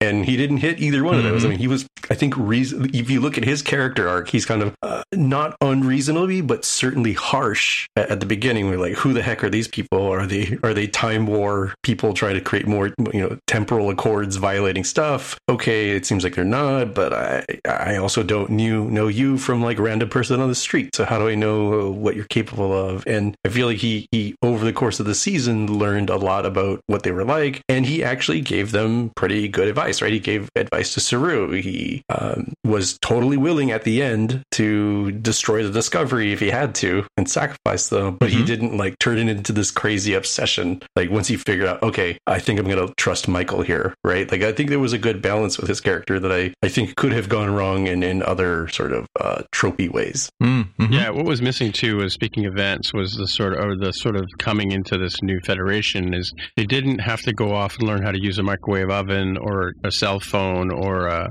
you know a TV remote or a PVR like, like they just we we're, we're meant to assume like you, you can imagine how like you, you take take like somebody who was born the turn of the century last century bring them into now even like a hundred years later and then they wouldn't know how to cross the street you know what I mean like so there wasn't that sort of debriefing that they did with with the, the Discovery crew. They, that that that was the sort of implausibility part for me. You know, like you've gone that far into the future. Like, how do you even know how to use a, a personal transporter device? You know, like like that that part was sort of odd. And I made a comment about that the first time we saw them start using their new combadge, just That they just kind of like, oh, look at this. This one has apps, and you know. Yeah, I love that they didn't really give them proper training, as evidenced by Linus Or, t- or teleporting how all to over use the the new ship. toilets But and stuff like that. You know what I mean? Like, yeah, they don't even know how to use the three seashells. Three seashells, right? right, exactly. Yeah, I think uh, I I think I probably the season was a little inconsistent, but I did like the concept better. I think maybe than the previous two seasons. I found like you, Tim. I, I struggled with this when it was originally pushed forward as a as a sort of a gap filler between Enterprise and the original series because I always struggle with prequels because to me it seems like a bit of a cheat, and it also seems, as we saw with Enterprise, it seems really hard to to ma- manage. Right? You know, oh, we've never met Ferengi before except for this time. Oh, we've never met the Borg before except for this time. Like it's just it, it's just too And easy where, to fall did, where into did bad indie habits. go? Where did this Xindi go in the other series? Right? Like there's no yeah, Xindi, right? like it, they're just there's just some bad habits that you can fall into as a as a writing team and as a as a science fiction show, especially when you know first season. Sure, you got lots of good ideas. By the time you get to seasons two, three, four, whatever, you start falling back into bad habits, and people are like, "Well, I love Star Trek. What I really love about Star Trek is the Borg." Well, you know, you're in a prequel. You're not going to see the Borg, but I really want to see the Borg. Otherwise, I'm not going to watch your show. Contact. That's the best episode of the Borg, right? Sure, but I, I think the idea of this, where they made it to the future, and the goal was to get to the future and to stay in the future. It was never like, oh, we have to find a way home. Like, oh, you know, like the mission now is, you know, drop off the spore data and say, uh, you know, sphere data, and and you know, let's get back to where we came from. Like, no, they were committed to this as the strategy. It was go here and do this, and the fact that they did that and then just started their uh, adventures anew in the future to me seemed like a really nice way to come at this from a fresh perspective where it really is you know a new frontier. It is an unexplained and, and unexplored world for them and one where they suddenly had this weird upper hand by having this spore drive. I thought some of those ideas were really really interesting. I'm not sure i fully enjoyed how they were realized every episode but i i liked that more than the you know i like the first season because the mirror universe stuff. I'm, i can never get enough mirror universe. That stuff is fantastic. The klingon stuff was not my Yeah, I favorite that. Yeah. you know, but I did like the Lorca stuff. Season two, again, I thought there's some interesting stuff in there, but the whole like who is the Red Angel and the whole mystery of that, like, sure, it was good. You know, it, was, it wasn't wasn't terrible, but I think when I they, but think they, about they, that, they saved the Red Angel for like the second to last episode. Like you didn't know it was Yeah. Michael Burnham. Spoilers for those of you who haven't watched it, but you didn't know it was it was her until nearly the end. Whereas we knew that that Su'Kal was the burn dude, right? Yeah, yeah. So this one again, I think some of the execution wasn't as good as the ideas behind it, but I do like that they basically if this is the season where they're in the future, they're getting climatized, they're figuring out where they fit in, they're getting the trust of the Federation and the and Starfleet, and they're starting to sort of mend a fractured Federation, and then we carry that forward. I'm excited about where the potential of those stories could Yeah, go yeah. more than I was previously. Like I wasn't like, oh my god, I can't wait to see what old fart, you know, oh Harry Mudd's here. Like Yeah, again, no, the Harry, performance Harry of the Mudd, Harry Mudd. Christopher Pike, and Spock. Those to me, those were writing crutches, right? Like and they were executed exceptionally well. I think I think Rainn Wilson was fantastic as Mudd. I think that that the performances of you know the new actors as Spock and and Number One and um you know Pike and the the rebuilt Enterprise looks fantastic, and I'm excited for that series as well. Mm-hmm. Yeah. However, I still feel like you're right. It's it was an absolutely. It was just like, well, you know, okay, and then they ran into the Enterprise. You know, like I like the possibility of a fresh new world. That's the reason why I really liked and and fell in love with and is still my favorite is is the Next Generation because it was new. Yeah. it was something else. It's the thing that Star Wars needs to get its head around. It's the thing that has made Marvel let's so, not have so all the Skywalkers successful turn up all the time, right? stop going back to that well. Start telling new stories. Start looking into different ways to approach these things. Stop looking backwards. This is, Start I mean, The Mandalorian was great. I mean, I mean, yeah, okay. Admittedly, yes, I love The Mandalorian, the whole series and stuff like that. And I, don't get me wrong, I'm a huge Luke Skywalker fan, but it, he did not have to be the solution to that series. No, no, and and nor nor did he have to be the you know the one in the second you know uh, the second of the new trilogy, right? Like there didn't need to be you know oh, let's bring everybody back and then kill them and and and sort of retell the same classic stories but in a different way. Like to me, this was at least something I'd never seen before. It was the far flung future of a universe that we're familiar with, where things are similar but not the, not the same, where there's you know elements that we recognize but we're learning all new things about them. To me, that was tantalizing. And while it didn't deliver every morsel that I wanted from it, there was certainly enough meat on those bones for me to want to keep coming back every week and being really in, invested in it. Like, I wonder what you know. Even those those middle episodes where they were, you know, there was the Trill, there was the Ni'Var, some of that stuff. It was a, it was just interesting to reconnect with those worlds. Well, what Mhm, happens mhm. that far in the future? What happened Yeah. with the Romulans and the and the stuff that Picard's dealing with in the Picard series? How does that continue to play out over the course of time? That's fascinating to me. I, I like this universe. I like these worlds that they've envisioned, and I like that they're taking it forward and not just focusing on you know that one time period over and over and over again. So so for me, that was a breath of fresh air this season. That you know, in spite of a little bit of inconsistency, that fresh take really made it a rewarding season for me. Yeah, and and to to that point, I mean, like like the Romulans and the Klingons in the original series and the Next Generation, they were they were the Lex Luthors of of that sort of universe, right? And and the Emerald Chain could have and Emerald Chain and and the Andorians sort of working together, you know, to be the foil to the Federation. That could that could. I mean, I don't know if they've killed off the Siren, they've killed off that plot line, but I mean, there's no reason why you know they, they couldn't sort of have them as sort of the always the the Mhm. people that try and take the you know flatten take the air out of the wheels on Planet Express as we go forward into season four, Yeah. right? So Yeah, and and I get I, I get why obviously it's it's good from the you know the streaming service purposes for the people who digest one season at a time. I get why you want to sort of wrap these things up with a bow, like they have in their way. But yeah, it does to me feel like well, a can bit we of a learn lost things opportunity. from like Ozarks and you know and Game of Thrones? Can't we learn that just because you have thirteen, uh, I don't know, thirteen episodes or whatever, ten episodes, like why does it have to end there? Why can't we just have? Why can't we you know solve the big problem, find out who the burn was, find the dilithium, and then have a cliffhanger, like you know, like Yeah. Locutus or something like that, come along? Like why can't? Because because like uh, like I, I, I, have you seen Ozarks? no, that's on my it's been on my to do list for a while. Yeah, I, so- I like the performers in it. Yeah, I mean that's like totally Lucy with the with the the conveyor belt kind of storyline, right? But but Mhm. every like every day there's or every episode there's like a new new twist, and just when you think you know, just when you think you're out, they drag you back in again, you know. like like it's literally like it's literally and it's funny I, I just on a side note here i keep seeing these these meme these like clickbaity websites where oh my god look what netscape or netflix has canceled right Mhm. and they always have a Mhm. picture of one of the characters from ozarks on on the on, on the as the lead right and you're like oh my god no and you go in there and of course it's been renewed right because it's an awesome Yeah. show but like it's like putting you know, tony soprano on and saying oh my god you'll never guess what what uh you know i forget what show he was on hbo Sopranos. no, I mean, what HBO, what, yeah. What network was that on? HBO, HBO. yeah. Like, you know, oh, you'll never Yeah. guess what HBO does, and they have a picture of Tony Soprano. You're like, Yeah. oh my God, no, I got to click on this story and go. But, but anyway, just, it's odd. I think it's funny that the Ozarks is like that. But I mean, like, you know what I mean? Like, like Game of Thrones had sort of, you know, there was an arc in the season, but it kind of went from the beginning of, like, it, it, you know, there were big, you know, cliffhangers in, in, in the, you know, spoilery kind of stuff in the middle of the season. Like, you know, you, Mhm. you, you start just starting to hate this character, and the next thing you know, they're drinking poison wine. You know what I mean?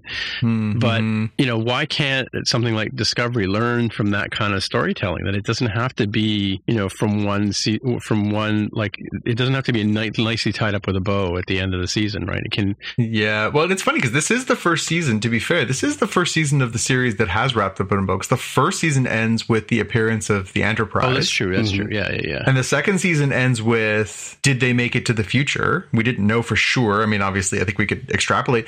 It's funny, though, that in season three of all places, you'd think that now you feel a level of comfort that you're going to do whatever you want to do. You're going to Well, do five so- seasons if that's what everyone's committed to. You're going to do seven if that's what they're all committed to. You think at that point, that's where you start to take more chances and you start to big, build a bigger world, So, right? so let me let me let me ask you this question then, right? If this was all of a sudden the last episode of Discovery, is it is it wrapped up? I mean, do we really care? Sure. Do we really care or need to see Michael Burnham be captain? No, because I think there's a, a symmetry to her starting point and her ending point Yeah. Mm-hmm. from season one to season 3 The the starting point of she is selfish, she is arrogant, she is you know all these things in the first one. Was she? She Really? is. Oh yeah, First she's series or- humbled. or, the first first series or the first episode? Well, the first episode, she thinks she knows better than Georgiou Oh, and ends up getting Georgiou killed, Yeah, right? yeah, yeah. Like, there's the, the sort of the hubris of I'm smarter and I can see all the angles and I've got it all worked out. She ends up getting Georgiou killed and starting a war. right. Um, Oh yeah, mine. and, and ending up in jail and everything else. So then we get her disgraced, and then this whole series is is about her, uh, you know, rise from the ashes, right? And so to go from that person who made those poor decisions and then paid the paid the price and then had to work her way back into it and earn trust and become a better person to now being the captain of the ship and having Yeah. all these people respect her is you could make it a case is a good place to to wrap it up. But by the same token, though, Um, it's, it's almost like she's like you know you, you're a screw up at your one job, but you've got this qualification, and you go leave and you go to another company, and all of a sudden you're like the VP or something, right? It's Mhm, kind of mhm. like like the, the the current the federal. What year are we in? Like the 3900s or whatever it is. This Yeah, federation, it's the 31st century. 31st century. This federation doesn't know that she's the one that started the Klingon War. Well, because they deleted all the records, right? yeah, You don't know, mention that. Yeah, so I mean, so hmm. they just, they just made, just made her captain of the most powerful ship that they have, you know. Yeah, And yet they yeah. didn't they didn't check her resume or call her references up, right? yeah, yeah, yeah. I being don't really know, quiet, so I- he's obviously got a lot to say. I still think. sorry, I just I, before we jump in behind me, I'm sorry to talk over you. Um, just the one thing I want to raise is it would have just been a very simple and easy thing to do in this episode. Instead of saying, "Oh, the chain has fallen apart without Osyraa," all you had to say in that little recap by Vance is just to say, Did they say that? The chain yeah she, Oh. he says you know with Zyra gone the chain is, is basically fallen apart all they have to do is just say the chain's in disarray but they're still out there and that just sets up a, a much bigger universe whereas now they're like well the entire chain's gone like is it i don't know Well, this Yeah. sorry the Zareh character on his own. Sorry, Jaime. The Zareh character on his own. You know, as being this guy who run who runs the little planet, and he's like the the, the you know the big fish in the small pond. That Mhm. was a cool character. Like they didn't. Why did they Mhm. have to bring him into the Emerald Chain? Right. So Mhm. 'cause on his own, he was he was, and it, and they could have hundreds of those guys on all of the Yeah. various planets. Right. Sorry, Jaime. Go ahead. No, I, I I guess it depends on how seriously we take this statement, right? Is uh, the the crime to syndicate thing is is a good one where you you could have a transition to the the, the number two or the lieutenant or something. Kind of depends on the situation, and we didn't really see much beyond uh, Osyraa herself to say like, well, do the remaining people agree on who the the, the new chief should be, or they? Uh, and I'm, I think this is a criticism of the way that, that Vance and therefore the writers put it. Of like, well, are they no longer an issue because hey, they're pew pew pewing each other and they're kind of busy, slowly running out of dilithium and like murdering each other. So like, whatever, we'll just let them self implode and then go off and, and do other things. And maybe this ends up coming to bite the Federation in the butt in season four of like, oh, hey, so remember that thing I said was not a big deal? It's actually a big deal now. Um, Mm. It kind of depends. I think they could go either way with it. Um, and, and I do think uh, to your points about like, yeah, they kind of didn't need to kill Osyraa per se. They still kind of had a pretty satisfying ending. Uh, I think you had hinted at like being kind of like the end of uh, Star Wars: A New Hope, where Darth Vader's still alive at the end, still very much uh, uh, a danger, but yet the big problem of the day has been solved with the Death Star being destroyed. But it's pretty Mhm. satisfying Mhm. either way, right? Like if they'd never had another movie after that, you'd still be like, oh, okay, you know, you can imagine that there's continuing stories, but like you're you're good, you're satisfied. Like yes, the good guys won, uh, but it left enough to say like, oh, uh, I'll get you next time, Gadget, with his fists waving in the air is what a siren Send her to jail and have her escape next season. You know, whatever. Yeah, yeah. Mhm. Like they, Magneto Yeah, never said, gets it's- killed, and and you know neither does Lex Luthor, and- right? like I say, that's that's one of the big problems, and that, you know that was one of the issues that I think people had with you know Phantom Menace, right? You introduced this really mysterious and and you know uh, you know very different Sith character in Yeah, and Darth then he has a workplace, a- or, or, or yeah. So I thought you were talking about the workplace accident uh, that Snoke has. Yeah. No, but I mean, this guy gets chopped in half in the first episode, and you're just like, so you had all this promotional stuff about this like bad new villain, but instead of having him fly off into space like like Vader did, he's one and done. And then you know you sort of continue that trend throughout you know subsequent films, and you know Marvel is just as guilty of doing this too. You know, if you like think back to the totality of all those Marvel movies, how many villains live through those movies? Not many. Thanos is the most successful one. He's dead. He dies. Yeah. He dies in the last Yeah. one. He gets snapped out of existence. Um, you know, there is not very many characters that survive. And I think that that, you know, it- well, one, it's antithetical to comic books. Comic books are all about continuing. And even if a character's dead, he's not really dead. So maybe there's a way to sort of bring these ones, you know, back that they've killed off. But, you know, some of them are, are one and done in just the way they are. You're like, I don't need to see anything more about that one. But some of them, you're like, well, you know, uh, you know, does it make sense to have that character be killed? Does it make sense for that person to come back? Like Loki was the villain in uh, the first Thor movie, and then he, came coming back. well, that's it. He keeps coming back, but you know, that's probably why he's the best villain that they've made so far. So good that he's now got his own series coming on Disney Plus right, right. um, you know, whereas you know, you look at these some of the other characters that they've created. You know, they well, we created you know the Ironmonger, this giant iron robot, you know, villain to fight Iron Man in the first one, and then he dies, and then we create the Red Skull uh, for Captain America, and he dies, and then we create you know like oh Ant Man, oh, and then we kill the Yellow Jacket character, oh, and then we create Ultron, and oh he dies, and then we create Ronan the Accuser, and then he dies in Guardians of the Galaxy. Like they have just basically created and killed in the same thing over and over and over again. And I guess they think, okay, well, Marvel Comics have been around for 60 years, and in 60 years, they have this huge catalog of villains that they're never going to run out. But part of what makes them interesting, I think, is the, you know, I'll get you next time gadget, exactly like Jaime was talking about. And I think that's, you know, we, we, we can apply that to Trek, we can apply that to Star Wars and all kinds of different franchises where, you know, I think it's limiting sometimes to kill these characters off when, you know, what if instead they come back and they reunite or they, they gank, they team up with somebody? Like you can go all kinds of different ways. I think, like I say, I think the Emerald Chain thing, I think there is something to be said for an overarching nemesis, the Klingons that were in the original series, the Romulans that were in the original series, uh, the Ferengi initially, and then the Borg in Next Generation, the Dominion in DS9. Uh, there, there's something to those. They're always out there. You never know when you're going to flick on your TV one week and be like, "Oh, damn, they're back." You know? Yeah, yeah, and that's I mean, like like like the the, the Dalek, right? For me, Sure. having watched you know Doctor Who all my life, you know, like oh, not the Dalek again. well, the Robot Man, the Dalek, the Master, Cybermen, like they yeah, recycle exactly, the, yeah, the yeah. Cybermen. Yeah, Yeah, exactly. yeah. and and they've had Speaking of and they've which, had yes, this is speaking of which. Let's let's dovetail into that one. yeah. So, did you guys both have a chance to watch uh, the New Year's special, the Revolution of the Daleks? I did. I, I have mean- not, but I'm okay with spoilers. I'm okay with spoilers. Scandalous. I, I, Scandalous. I it totally slipped my mind. It's probably on the uh, on the PVR as they say, and I just it. podcast over. Welcome to the final episode of Spotcast. where we ruin everything. Um, yeah, I mean, we'll, we'll keep it in broad generalities. I think you know a lot of it was sort of um, we knew it, we knew going in that there was going to be a sort of a changing of the guard. We knew that uh, that a couple of the characters were moving on, and that there was you know uh, a few characters that were sort of coming back. Um, and it, it it was it was not the best holiday special I can I can say. Hmm. Um, I so Captain Jack comes back. We knew he was coming back. John Barrowman as, as Jack Harkness. Yeah. always a delight. So Yeah. Mm-hmm. much fun. Such a great character. Uh, and then we got you know a little bit of the the conclusion. Obviously, we left uh, the Doctor. She was imprisoned for. Um, for evading the Judoon, right? The Judoon were were mad at her and put had put her in jail at the end of the last uh, season finale for for the last season. Right. And so she she turns up back on Earth just in time for there to be this, um, you know, revolution of the Daleks. The Daleks are basically reborn on Earth, and then there's a huge conflict.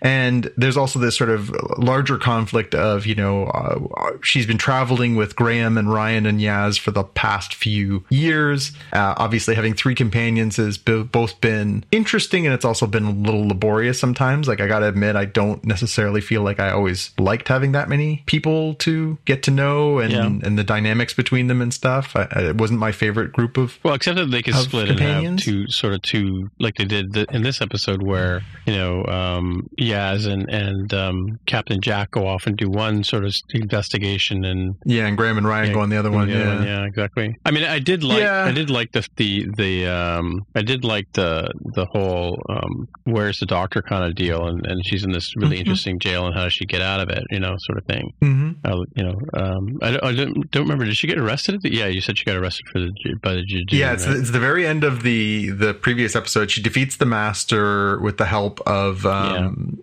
the the uh, gatekeeper. Mhm. He basically destroys all organic life on Gallifrey, including all the Time Lords who were already killed by the Master, killing theoretically killing the Master, theoretically killing all the enhanced uh, Cybermen, and um, she takes the she takes her TARDIS and escapes, Mhm. and then she programs another TARDIS to send everybody else home. And then when she's on her TARDIS, she's like, "Phew, we made it!" And then on to her TARDIS transport the Judoon, and they basically put her into this giant jail. Right, right. That was a cool day. So that's cool. where we pick up. Cool jail, though.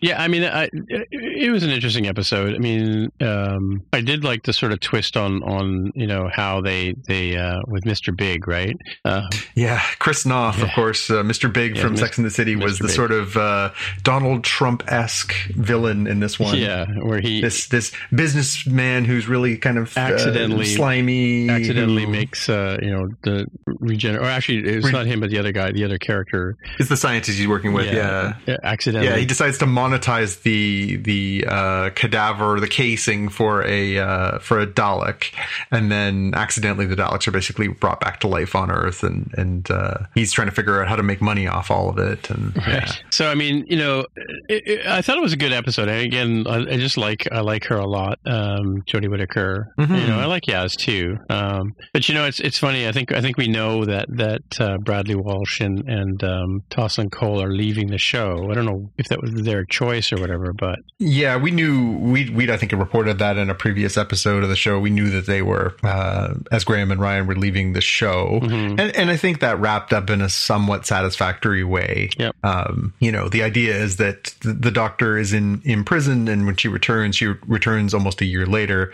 and they've sort of settled back into life on Earth. Yaz is not happy to be there. Ryan is, and then Graham decides to stay because he wants to continue building his relationship with Ryan. yeah, so his grandson, yeah. um, grandson. yeah, his grandson. Yeah, yeah. But um, uh, it was a sort of a, a logical way to have them leave the show. So the show is obviously moving forward for its next season with uh, the team of of um, Jodie Whittaker as the the Doctor and um, Mandeep Gill as Yaz. Yeah. Um, yeah, I don't know. I don't know. It'll be interesting to see what how the dynamic changes with the two of them. You know, there have been um, some rumors out there that they may be becoming romantically involved, which would be an interesting twist on uh, the whole Doctor thing too. Um, but um, Although the doctor, Yeah. the doctor does have in the past has had um, flirtations with the companions. He's never actually had a relationship with them. well, he he kind of had one with Rose. Well, Rose, yeah, she was different. Yeah, yeah. you know there that one was but uh, yeah his relationship with rose was was sort of you know more more of a love thing although it didn't really work out the way that um i think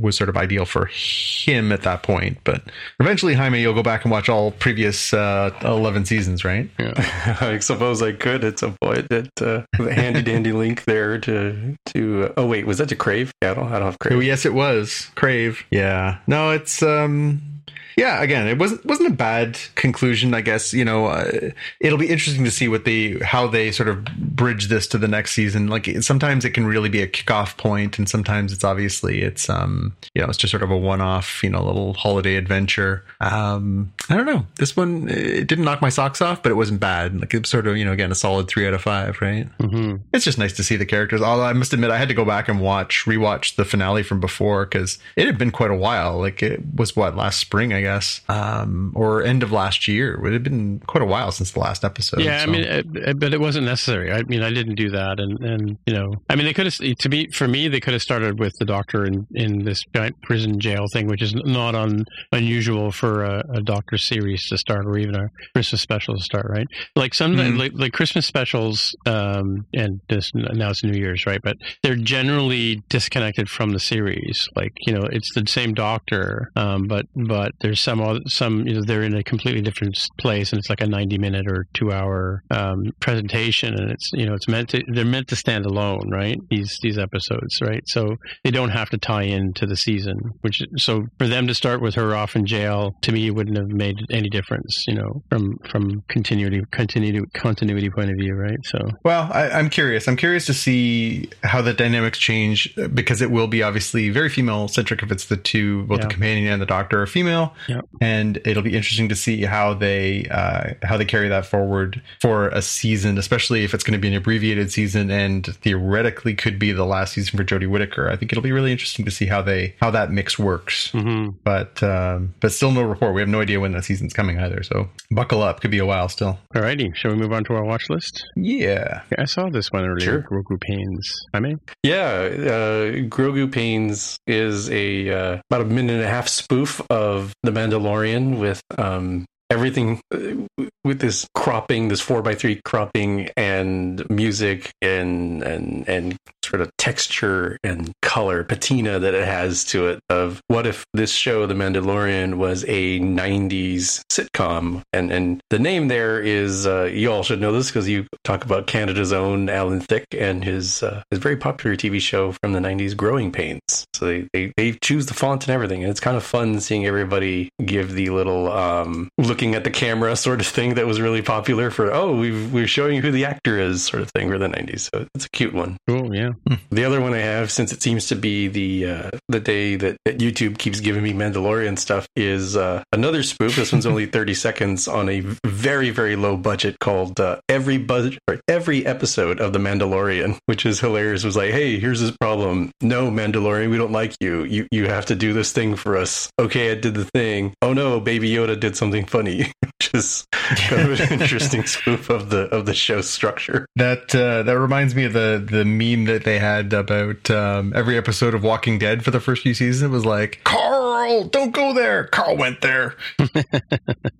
Yeah. Oh, and somebody died because Carl went there. Yeah. Yeah. Exactly. What do you got for us, John? Uh, I mean, I, it's obvious. Yeah, if it, for this one, it, it- you know, no brainer ones for me. So, uh, you know, coming up this week, we're going to get uh, both WandaVision and Disenchantment are both dropping next week. Two series uh, that I'm really looking forward to. Disenchantment, obviously, heading into its third season. Um, it'll be interesting to see how they carry that forward. But that one has had some interesting because there are that sort of mix of um, one-off episodes, um, but there is kind of a through line through it of you know the, the story of uh, of Princess Tiabeanie and and you know uh, the sort of larger world that she's getting into. And the trailer looks pretty pretty fun, so that one's definitely on my radar for this week. And then um, and WandaVision. I mean, uh, you know, this is the first one we're going to see of uh, you know the real MCU related content on Disney Plus, and it will be really interesting to see one how they continue to evolve these characters, and two how you know how high production value, how good these look. Mandalorian has been as every bit as good as a Star Wars film. I don't feel like I've been cheated as far as the effects, as far as the quality, as far as the you know level of production, as far as the um, performers, as far as the direction. Like it's it's been a a triple plus. I think it'll be very exciting to see if that's the level of quality that we're looking forward to as we head into the MCU expansion onto Disney Plus. Um, you know what what what already looks like it's going to be a very promising thing could be you know just incredibly captivating uh, material. And again, to get you know Paul Bettany and um, to get Elizabeth Olsen and to get you know these different actors you know on your TV screen doing a, a series. They also announced this week uh, so the series was originally supposed to be six episodes. They've bumped it as now nine episodes. They announced too. So we're going to get nine weeks of uh, of this, which is um, it's even longer than a season of Mandalorian. So interesting, and uh, and I'm really curious to see what the quality level's like and and sort of where they take these characters. I'm Vision and Scarlet Witch was one of the series that I first gravitated to when I started getting into Marvel comics in the uh, early mid '80s when I was a little boy. Um, the Avengers were were sort of ones that caught my eye, and uh, those were two of my favorite characters. They actually had their own mini series at that point, so they've always been favorites of mine. And the fact that they're kicking off with that is just an extra special thrill for me. So I am 100% in and, and really looking forward to uh, seeing what they do with that. So Vision and Wanda were were already like a set of books. Yeah, so they were characters that were uh, originally in, uh, well, um, they were members of the Avengers together, Mhm. and then they were romantically involved, Ah, and then I they see. spun them off, and they did a originally they did a four issue limited series with the two of them on their own, where they some of it looks like it echoes this series a little bit. It's about them sort of settling in to this suburban life and getting used to that. They did this sort of four issue series, and and that was decent. And then a few years later, about three or four years later, they did a second series that was a uh, sort of a maxi series. They did a year long series. It was twelve issues that um, again sort of expanded, and that was you know the one where you know she has uh, you know that they decide to really settle into their lives. They quit the Avengers.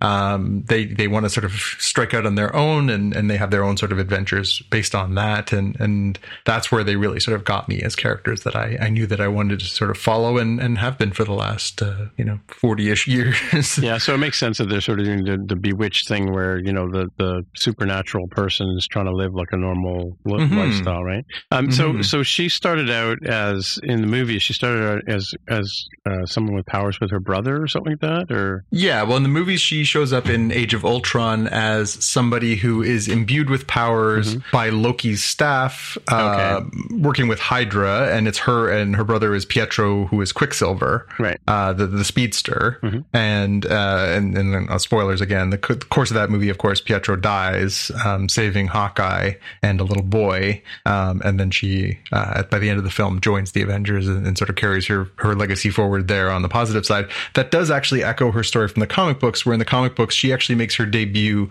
as a villain, Right. as a member of the Brotherhood of Evil Mutants, uh, working with Magneto and Quicksilver. Um, they're working with him, and then they decide to sort of redeem themselves. And uh, then Captain America, when he's uh, basically building a new team of Avengers in uh, Avengers 16, drafts the two of them to become uh, members of the Avengers. And um, yeah, it's, it's it's interesting to sort of see that they have some of these parallels that they've sort of worked through. The problem is is that they didn't have the rights to mutants. They are uh, Quicksilver and Scarlet Witch are mutants in the comic books, and because they didn't have the rights to the mutant characters at that point, Right. they were all owned by Fox. They couldn't do it that way. They came up with this sort of weird. They were powered by the the scepter thing. So I wa- a bit, I'm a little bit curious to see if they retcon that sometime in the next little while in, in the comic books too. Uh, not the comics, in the movies rather, to be more like the comics. But yeah, be, I'm, I'm curious. I'm really curious to see where they take this. It looks weird. It looks um, a little dark, and um, yeah, I'm, I'm really curious to see how this all comes together. Okay, cool. So my two picks here were um, they were they were born of our discussion last week about download codes, Hmm. and uh, so the story is that you know uh, National Ballet of Canada, in order to raise some money this year, they couldn't put on their annual Nutcracker um, Hmm. set of ballets, which are you know, and I mean buying tickets for the ballets is like buying tickets for a hockey game or whatever. They're they're not inexpensive. They're not cheap, right? Um, they're they're pr- it's a pretty pricey thing if you want to go see ballet, especially if you want to take your kids with you too, right? Um, so you know we purchased uh, uh, pre-ordered uh, the National Ballet for home premiere um, early in December, and we were supposed to get around to watching them, and it wasn't until and it so we pre pre-ordered in November. You know, December fourth is when they, they became available on the streaming service, and um, then you know, and, and it's the same deal. You know, you start watching it, you have 48 hours to watch it, and then after 30, 30 days from when you first, you know, first available, you you no longer get to watch it again, right? So similar to the same um, rental deal that you have with with other other streaming services. However, um, on the 28th day, you know, um, my partner went to go looking for this show and watch it, and couldn't figure out how to get it to download. And it turned out that the it wasn't on the streaming service for even 30 days. So Oh. so even if so if you had bought like if you sat down and watched it in early December, you would have been fine. But because we waited so long, and and of course you know I contacted Cineplex who was handling this, and uh, back and forth and back and forth. And I've had a, I've had a few situations with them in the past where I've reached out to their their support people, and and they've they've actually been very generous with me. Right, like I think one one time we were you and I were going to go see some movie, and uh, of course we have the Scotiabank Theater here in Toronto, which we talked about. It's closing down soon, right? And uh, one day I went in to buy tickets, and it was like got to get them right away because I think it was like a like akin to a Star Wars premiere or something like that, right? You know where you, where you know you know they're going to go fast, right? Mhm. I went in to buy them, and I bought bought Scotiabank Theater, and it turned out to be Scotiabank Theater in Saskatchewan. Oh, Yeah, so I contacted them and said, "Hey, made a mistake. What can you do?" And they went, "Oh, yeah, totally understand." And they refunded the entire purchase, which is like, you know, the the terms are once you buy the tickets, you bought the tickets, right? Mhm. But you know, because there was no way I'm going to commute to Saskatchewan to watch a movie, they they basically were very generous and did that. So I reached out to them about this Nutcracker, and um, they they checked it out. They got the order number. They looked into it, and they realized that you know it was still within the 30 day window, and the title was no longer available because I guess their deal with the National Ballet had you know was was only for a certain number of weeks, whatever. Um, so they they credited back the, the purchase, right, which is great. But as a bonus for for customer service, they gave me two rental codes, Huh. right? So I got to watch a regular rental, not a not a home premiere one, whatever. So the first one I wasted the code on, and, and realized I wasted it on because I could have rented it for ninety nine cents on iTunes if I thought about it. Was Bill and Ted's Face the Music? oh, right, Right. right. Um, I know you said last week you haven't seen any of the movies. I don't. How many have you ever seen Bill and Ted? Any of the any of the? Two, I've seen the two first two. I've not seen the latest sequel. I think there's three actually, right? But anyway, No, no, was- there was two before. This is the third. Okay, yeah. So you know, I, and I, I, you know, I hadn't really, I wasn't really a huge uh, Bill and Ted fan to begin with, but I've seen a ton of Keanu Reeves movies uh, even before The Matrix, and uh, so I've always liked him as an actor. Alex Winter, I didn't really know very well, but you know, I, I, I was a backer on his Zappa movie, um, so uh, two and two together, and I thought, well, you know, let's watch this thing, and it's it's very similar to sort of a, I mean, it's not quite as clever as a Kevin Smith movie, but but as a sequel goes, or it's actually pretty funny. It's like it's it's. I think it's worth you know worth watching. I, I don't know if I necessarily want to own it. It'll it'll obviously go on to like the streaming services and the Netflixes of the world in a, in a few years or a year, six months or whatever. But yeah, if you're looking for fun, grab your popcorn, have a good laugh. You know, movie. This is this is the one, right? And of course, you know I'm a sucker for time travel, right? So they Yeah. so they play with that quite quite well. Um, like you know the 90 year old Bill and Ted is pretty funny. You got to check that out. Okay. But anyway, especially the, the I think they do the post credits uh, scene with the two of them as the old guys. Um, and then of course you know then I thought okay I've got a, co- a coupon. I waited till Tuesday when Tenet became available, and I thought I would watch it. Anyway, it turned out I couldn't use this code for for watching Tenet, so I had to actually just I just went in and paid the six ninety nine or whatever it was, and it's just expired like this this evening. So I watched it just before we started recording again. But I had watched it two days ago, obviously when I when I first rented it, and I know you guys have seen it, right?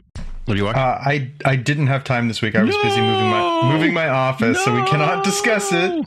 I know Jaime's seen it already. I, I have not. Man, don't you hate this, Jaime? oh wait, it's you. You're the one that we're waiting for. Never mind. Well, let me just put it this way. Um, yeah, I had to watch. I, I watched it the first time. I really enjoyed it. I had to watch it the second time to sort of see the the twists and turns. That's all I can say. Um, enjoyable movie. You know. Um, Would it have been better on a big screen? yes, definitely. Yeah, I think it's got some cool stuff in there. There's a lot of pew pew, a lot of lot of explosions, a lot of effects. All, most of most of the effects in it are practical effects, which were really, really cool on the big screen, right? Hmm. I don't think there was any. I don't think there was any any. Uh, I think there there were less. I read a, review today. There were less uh, effects shots, like you know CGI kind of like you know green screen kind of things, than in a rom com. So Hmm. yeah, uh, like stuff blows up real good in this movie, but it's it blows up in re- in uh, for real.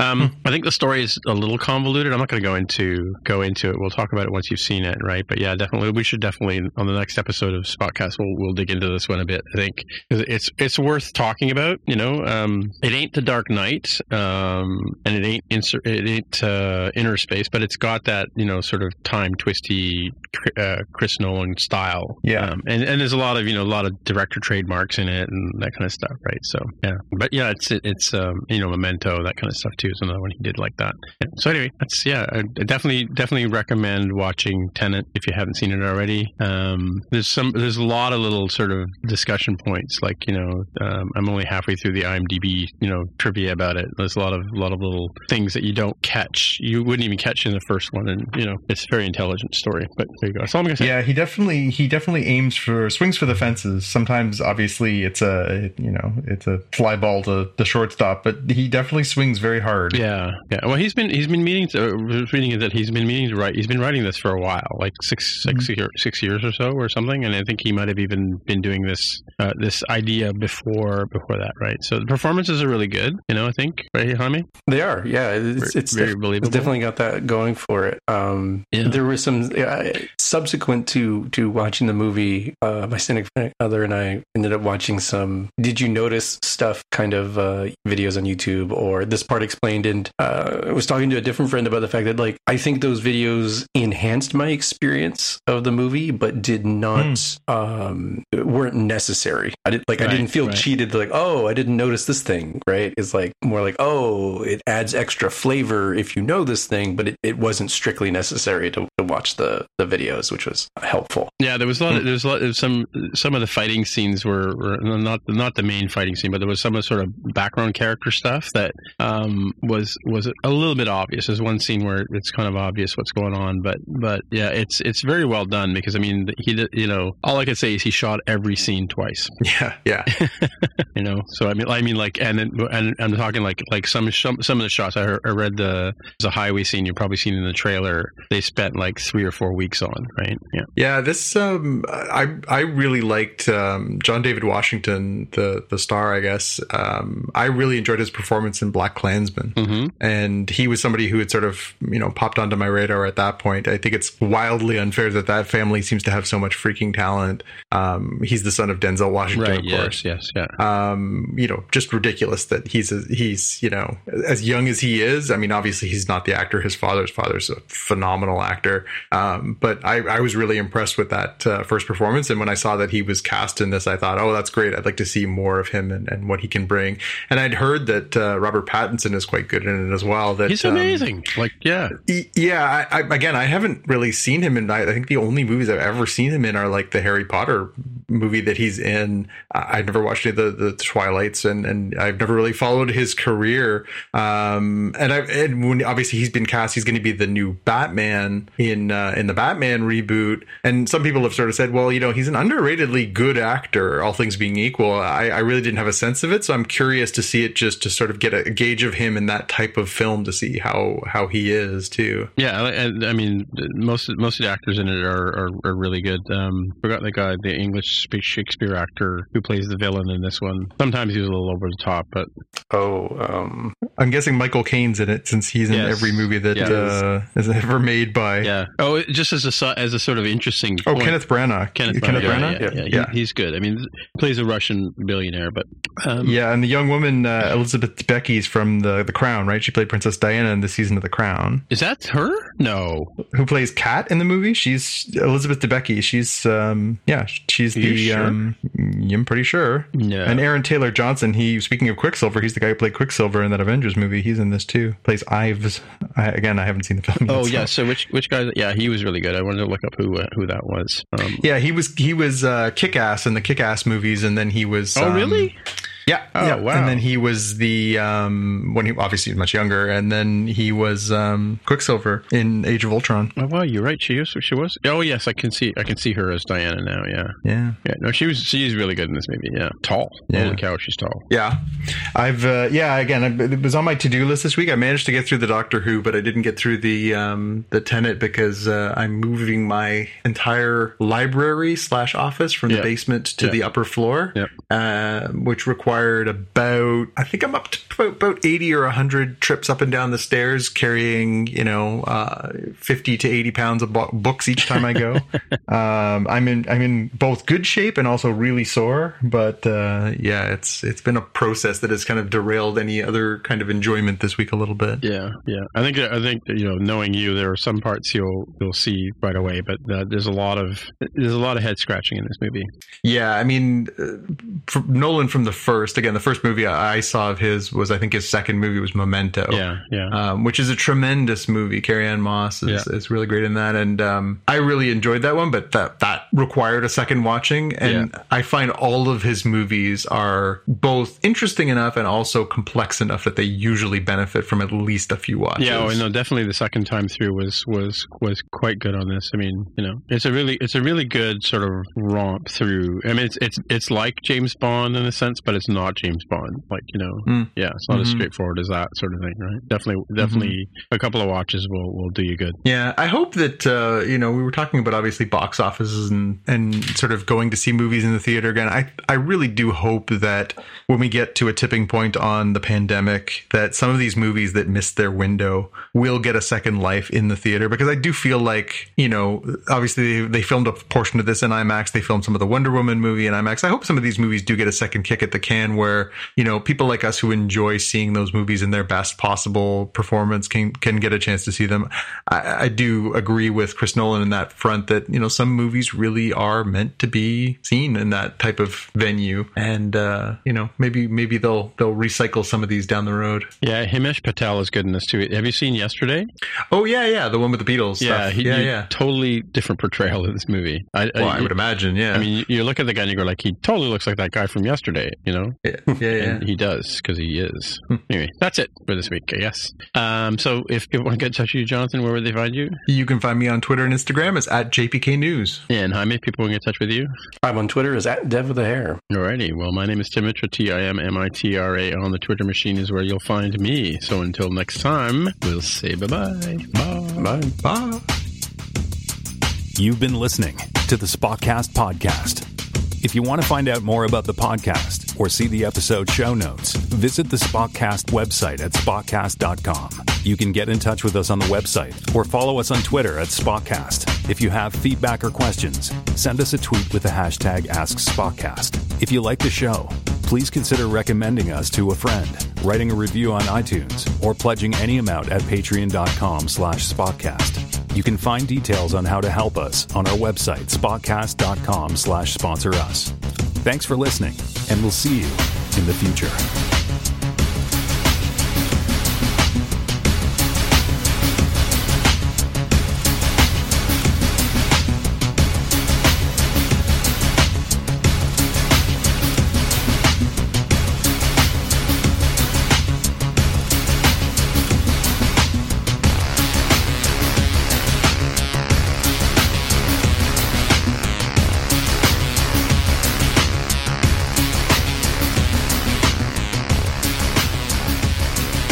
You say the guy was from Kick-Ass? Oh, Aaron Taylor Johnson. I'm not seeing him on IMDb? Hmm. Aaron two A's. Yeah. No, I'm not seeing him. Oh, there he is there. Ives. Yep, at the very bottom.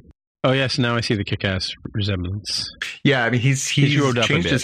his. well, yeah, again, he was in his early twenties, I think, when he was in that. Uh, I mean, Mm. that was over a decade ago. Yeah. um, yeah. It, it, Kick-Ass is, uh, I think, an underratedly good movie and a very good Toronto movie. There's like eight or ten scenes where you're like, I know exactly where that is in the city. Yeah. Like there's a whole, the whole fight scene, like about the 20 or 25 minute movie um, mark of the movie. There's a whole fight scene right outside Starlight Donuts over on Kingston Road, where you're like, that is 100% Starlight Donuts. Like there's just no way around Right, that being anything else. Uh, but yeah, it's a bunch of scenes where you're like, I know where that intersection is. I know where that corner is. Yeah, it's very, very Toronto. Yeah. Cool. Oh, he played the guy who died in um, Avengers. I did say that. Yes. Yes. Oh, sorry. I, I missed it. I heard you say kick-ass. That's all I heard. Yeah. You had me at Yeah, kick-ass. no, he's, he's had an he's had an interesting career. It's funny, he's never really, uh, other than Kick-Ass, he really hasn't been like a frontline star. Although, I mean, obviously, being in one of those Avengers movies is no small potatoes. But um, he's had a quietly good, really good career, and I, I think he's actually pretty pretty talented. Yeah, well, he plays a pretty pretty good geek in in um, or sort of nerd, I guess, in in Kick-Ass, right? Yeah, yeah, yeah, and it's good. I mean, I'm, I was a fan of the book uh, Kick-Ass before. Uh, obviously, they made it into a film, and I thought his interpretation of it was was pretty good. And um, the guy who did that, Matt Vaughn, um, went on to make all those Kin, Kinsman movies. Kingsman, Kingsman, Right. um, which was is a pretty big franchise now. Movie. Yeah, he's, he's really good in this movie. I, you, again, if you hadn't told me that's who that was, I would never have guessed it. But he did seem Yeah. familiar. Yeah. Yeah, I think. Uh, yeah, I'm, I think I'm going to try and make some time this weekend. Uh, Xavier's been chasing me to uh, finish this project because um, the space that I'm moving out of downstairs is going to be the new game room where we, we set up all our old video game systems, and he certainly considers that his own territory. Although uh, better than half the stuff in there is is mine from when I used to be a video game critic. Yeah, this week I was able to actually move into that. I'm actually recording. I, I posted a picture on our Slack of uh, myself recording my first podcast here in my new space, which is nice. Yes, I have uh, my own space, my own desk with my own microphone attached to my desk. And Uh, uh, on the Twitter, you said? uh, no, I put it on our Slack. Oh, our Slack. Yeah, and uh, I did hear a click click earlier. yeah, so I, I moved all my bookshelves up here and uh, sort of getting settled. And you know, slowly I'm going to sort of take this over as my own space, put up my art on the walls, and Mhm. well, I'm glad to have uh, a spot where I can finally settle in. I've been kind of uh, party crashing. I was using I intermittently. I've been using both the boys' spaces for desks. I've been using the kitchen table. I've been using the dining room table. I've been using the living room. I've been using couch downstairs. I've been crashing in Sherry's office for a while, so it's, it's nice to have a space of my own to do this stuff. I even have a doggy bed in here for my little girl and uh, my big lump of a, a guy to hang out in. So I paused the uh, movie because because my rental expired. I just want to go back and see if I can watch it again. just watching five minute increments, see how long you can make it last. No, no, I'll just yeah, put it on and just work and enjoy it. Yeah. that's the, that's the one thing they haven't figured out how to do. Is once you've downloaded it, they can't you know undownload it from you. Is it a download or is it a is it a stream? Well, it's rented, but you you it actually downloads it to the device. Yeah. Oh, hmm. It must be encoded in some way that you can't you know rip it and put it on something else and whatever. yeah. It's funny. I, it, you know, obviously it'd be monumentally simple to uh, copy. Think of that when we were watching Wonder Woman the other day. Like, how hard would it be to literally set up your like you Yeah, know high def camera? Yeah, in, exactly. Yeah, in front of it and just like rip it and watch as many times as you want. Like, I don't know. I mean, it's like- Well, they used to They- used to make it so that if you were using Apple TV app and you and you recorded with, QuickTime, it wouldn't Hmm. record like if you did a screen recording, it, the screen recording would come out black.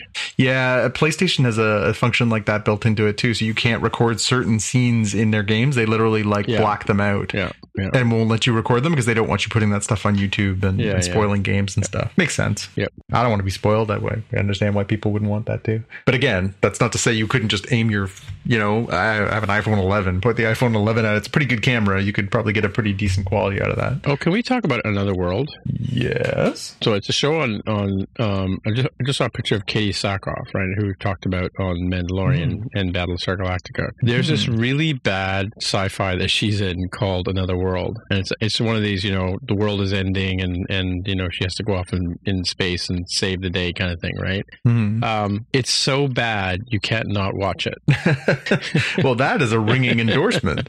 like once you start watching it, you're like, oh, I have to watch this to see how this ends, or or or you know, like the each episode. I'm in like the third or fourth episode now, and it's like I can't believe that, that it's this bad, and yet I can't not not watch. I'm gonna watch the next episode when, when I get a minute. You know, another world. It's been I've been I've been it's one of those ones I've been looking at for a while, going, you know, should I watch this? I don't know, and you know, What's it on? uh, the Netflix been out for about a year or so. You probably passed it by a thousand times in your travels. Yeah, I don't. I don't recognize it, but uh, Yeah. yeah. Hmm. Oh, is it another life? Oh, another life. Yeah, yeah, yeah. Yeah, I was having Ah, trouble finding go. it, and then there's like ten results down in Google. I- I found what I think it is. Yeah, yeah. Oh, I didn't know Elizabeth Shue was Marty McFly's girlfriend. In the second two, Oh, she's the one that they wakes recast up on the the, porch, yeah. they re- they recast the original actress because um she her I think her mom got sick and she had to take care of her so she couldn't come back for the Oh, second one. So they Okay, cast Elizabeth Shue. Hmm. Yep, interesting. who would then later on go on to win the Academy Award for Best Actress So For what? Uh, for the Leaving Las Vegas, she plays the prostitute that Oh, uh, yeah. Nicolas Cage ends up with. Yeah, yeah, yeah. She's really good in that. yeah. You know, I, I, I did enjoy that. I think her movie. high watermark was still Karate Kid, but what do I know? What was she in Karate Kid? She was the girlfriend in the original Karate Kid movie. Oh, she really? was uh, Allie, the the blonde cheerleader that uh, Hmm. ends up with Daniel Larusso. Interesting. Yeah, I'm about halfway through season three of Cobra Kai that just came out uh, on the first. How do you like that? I've I, I've been I wa- I knew when it was out on YouTube, I didn't really get into it, but I saw it moved over to Netflix and thought maybe. Yeah, I, I, I like it because I think they've got a, a pretty good balance of uh, taking these characters to where they, they logically might be some 30 years later. And um, they certainly do a, a good balance of like fan service type stuff without making it too bad. But I would say that I, I largely don't like the teen drama subplots where you, you have a setup in the show where the, the adults from the 80s are basically fighting proxy battles with each other through the teenagers in their opposing um, dojos. And and I'm fine with that. I just don't like when the plots focus too much on the, the teenagers. That I find that less less compelling. It's definitely not perfect by any means. Yeah. Is it just? Uh, I actually I heard an interview with um, uh, the guy who plays Johnny Lawrence um, last week, and is it is it just the two of them, or they bring back more of the old original cast? They, they bring back more, and I've been surprised how they've been like starting to weave in more of the characters from the past uh, in, in largely pretty logical ways. Hmm. It's hard to talk too much about it without getting spoiler on it, but I, I think it's kind of hard to avoid the, the news stuff if you, if you follow any uh, media news where it's like, oh, so and so's coming back. It's like, oh, okay. I mean, you may not know who the actor is, but once you see the photo, you're like, oh, I know which character that is. Yeah, yeah, yeah. I mean, I think um, you know, I was a big fan of the original movie, and actually, I'm I'm okay with the second one. The third one is an atrocity. It is one of the worst things that's ever been committed to film. Is that the one with uh, the girl? Uh, no, that's the fourth one. It's the next Karate Kid with Hmm. um, um, Yeah, her. oh, what's her name? Yeah. Um, but yeah, no, the second one is the one where he goes to Okinawa and um, they, you know, have to go visit to Mr. Miyagi's hometown and Yeah. they have to settle this sort of old Dispute. blood feud and the Yeah. whole bit. That one I actually don't mind, although it's it certainly is not a great you know movie i it's just for me it's a just i watched it at a time in my life that was formative and so it's always been a sweet spot the third one is the one where they go back to california and then uh Daniel decides he wants to defend his title, and then there's this like really over the top villain who decides that he's gonna like destroy Daniel's life to in order to like uh, support Kreese, the bad guy from the first one, and it is horrible. it is just like some of the worst acting you will ever see, combined with some of the worst plot and the worst dialogue you will ever see. It is horrible. Yeah. Um, so that I think was part of my contributed to like, eh, do I really want to watch Cobra Kai? But again, I've heard really good things so far, so it's been sort of on my maybe I'll maybe I'll take the plunge in the next little while. Xavier finally convinced me. We're we're down to our last few seasons of the uh, Marvel Netflix stuff. We uh, hadn't I haven't watched the last few series, and uh, so he convinced me to sit down and watch uh, the first little bit of Punisher last week. Hmm. And I wasn't really sold on it. I'm not a huge Jon Bernthal fan. I've seen him in a few different things, and I think he's okay, but he didn't really knock my socks off. But uh, I watched the first episode of the first season of Punisher and actually enjoyed it quite a bit. And now I feel like uh, I might head down that path next. Uh, Yeah, I can't remember if I actually watched catch that up one. and watch those. Yeah, I'm, I've still got two seasons of Punisher, one season of Luke Cage, and one season of Iron Fist, I think. And I think I might have one more season of Daredevil. I think I have four or five seasons to catch up on. I've watched more than half, but still missing a few. But I figured, you know, there's rumors that they're going to start bringing these characters and those actors into the MCU now that the rights have all reverted Hmm. back to Marvel. So uh, I figured I might want to sort of just catch up on where their stories left off and, and see where they go. There's rumors that um, Matt Murdock, uh, the Daredevil character, is going to show up in the new Spider-Man movie as his lawyer when he's facing, you know, problems related to the end of the last Spider-Man movie. And um, yeah, there's there's talk that they're going to bring all those characters into the proper. All right.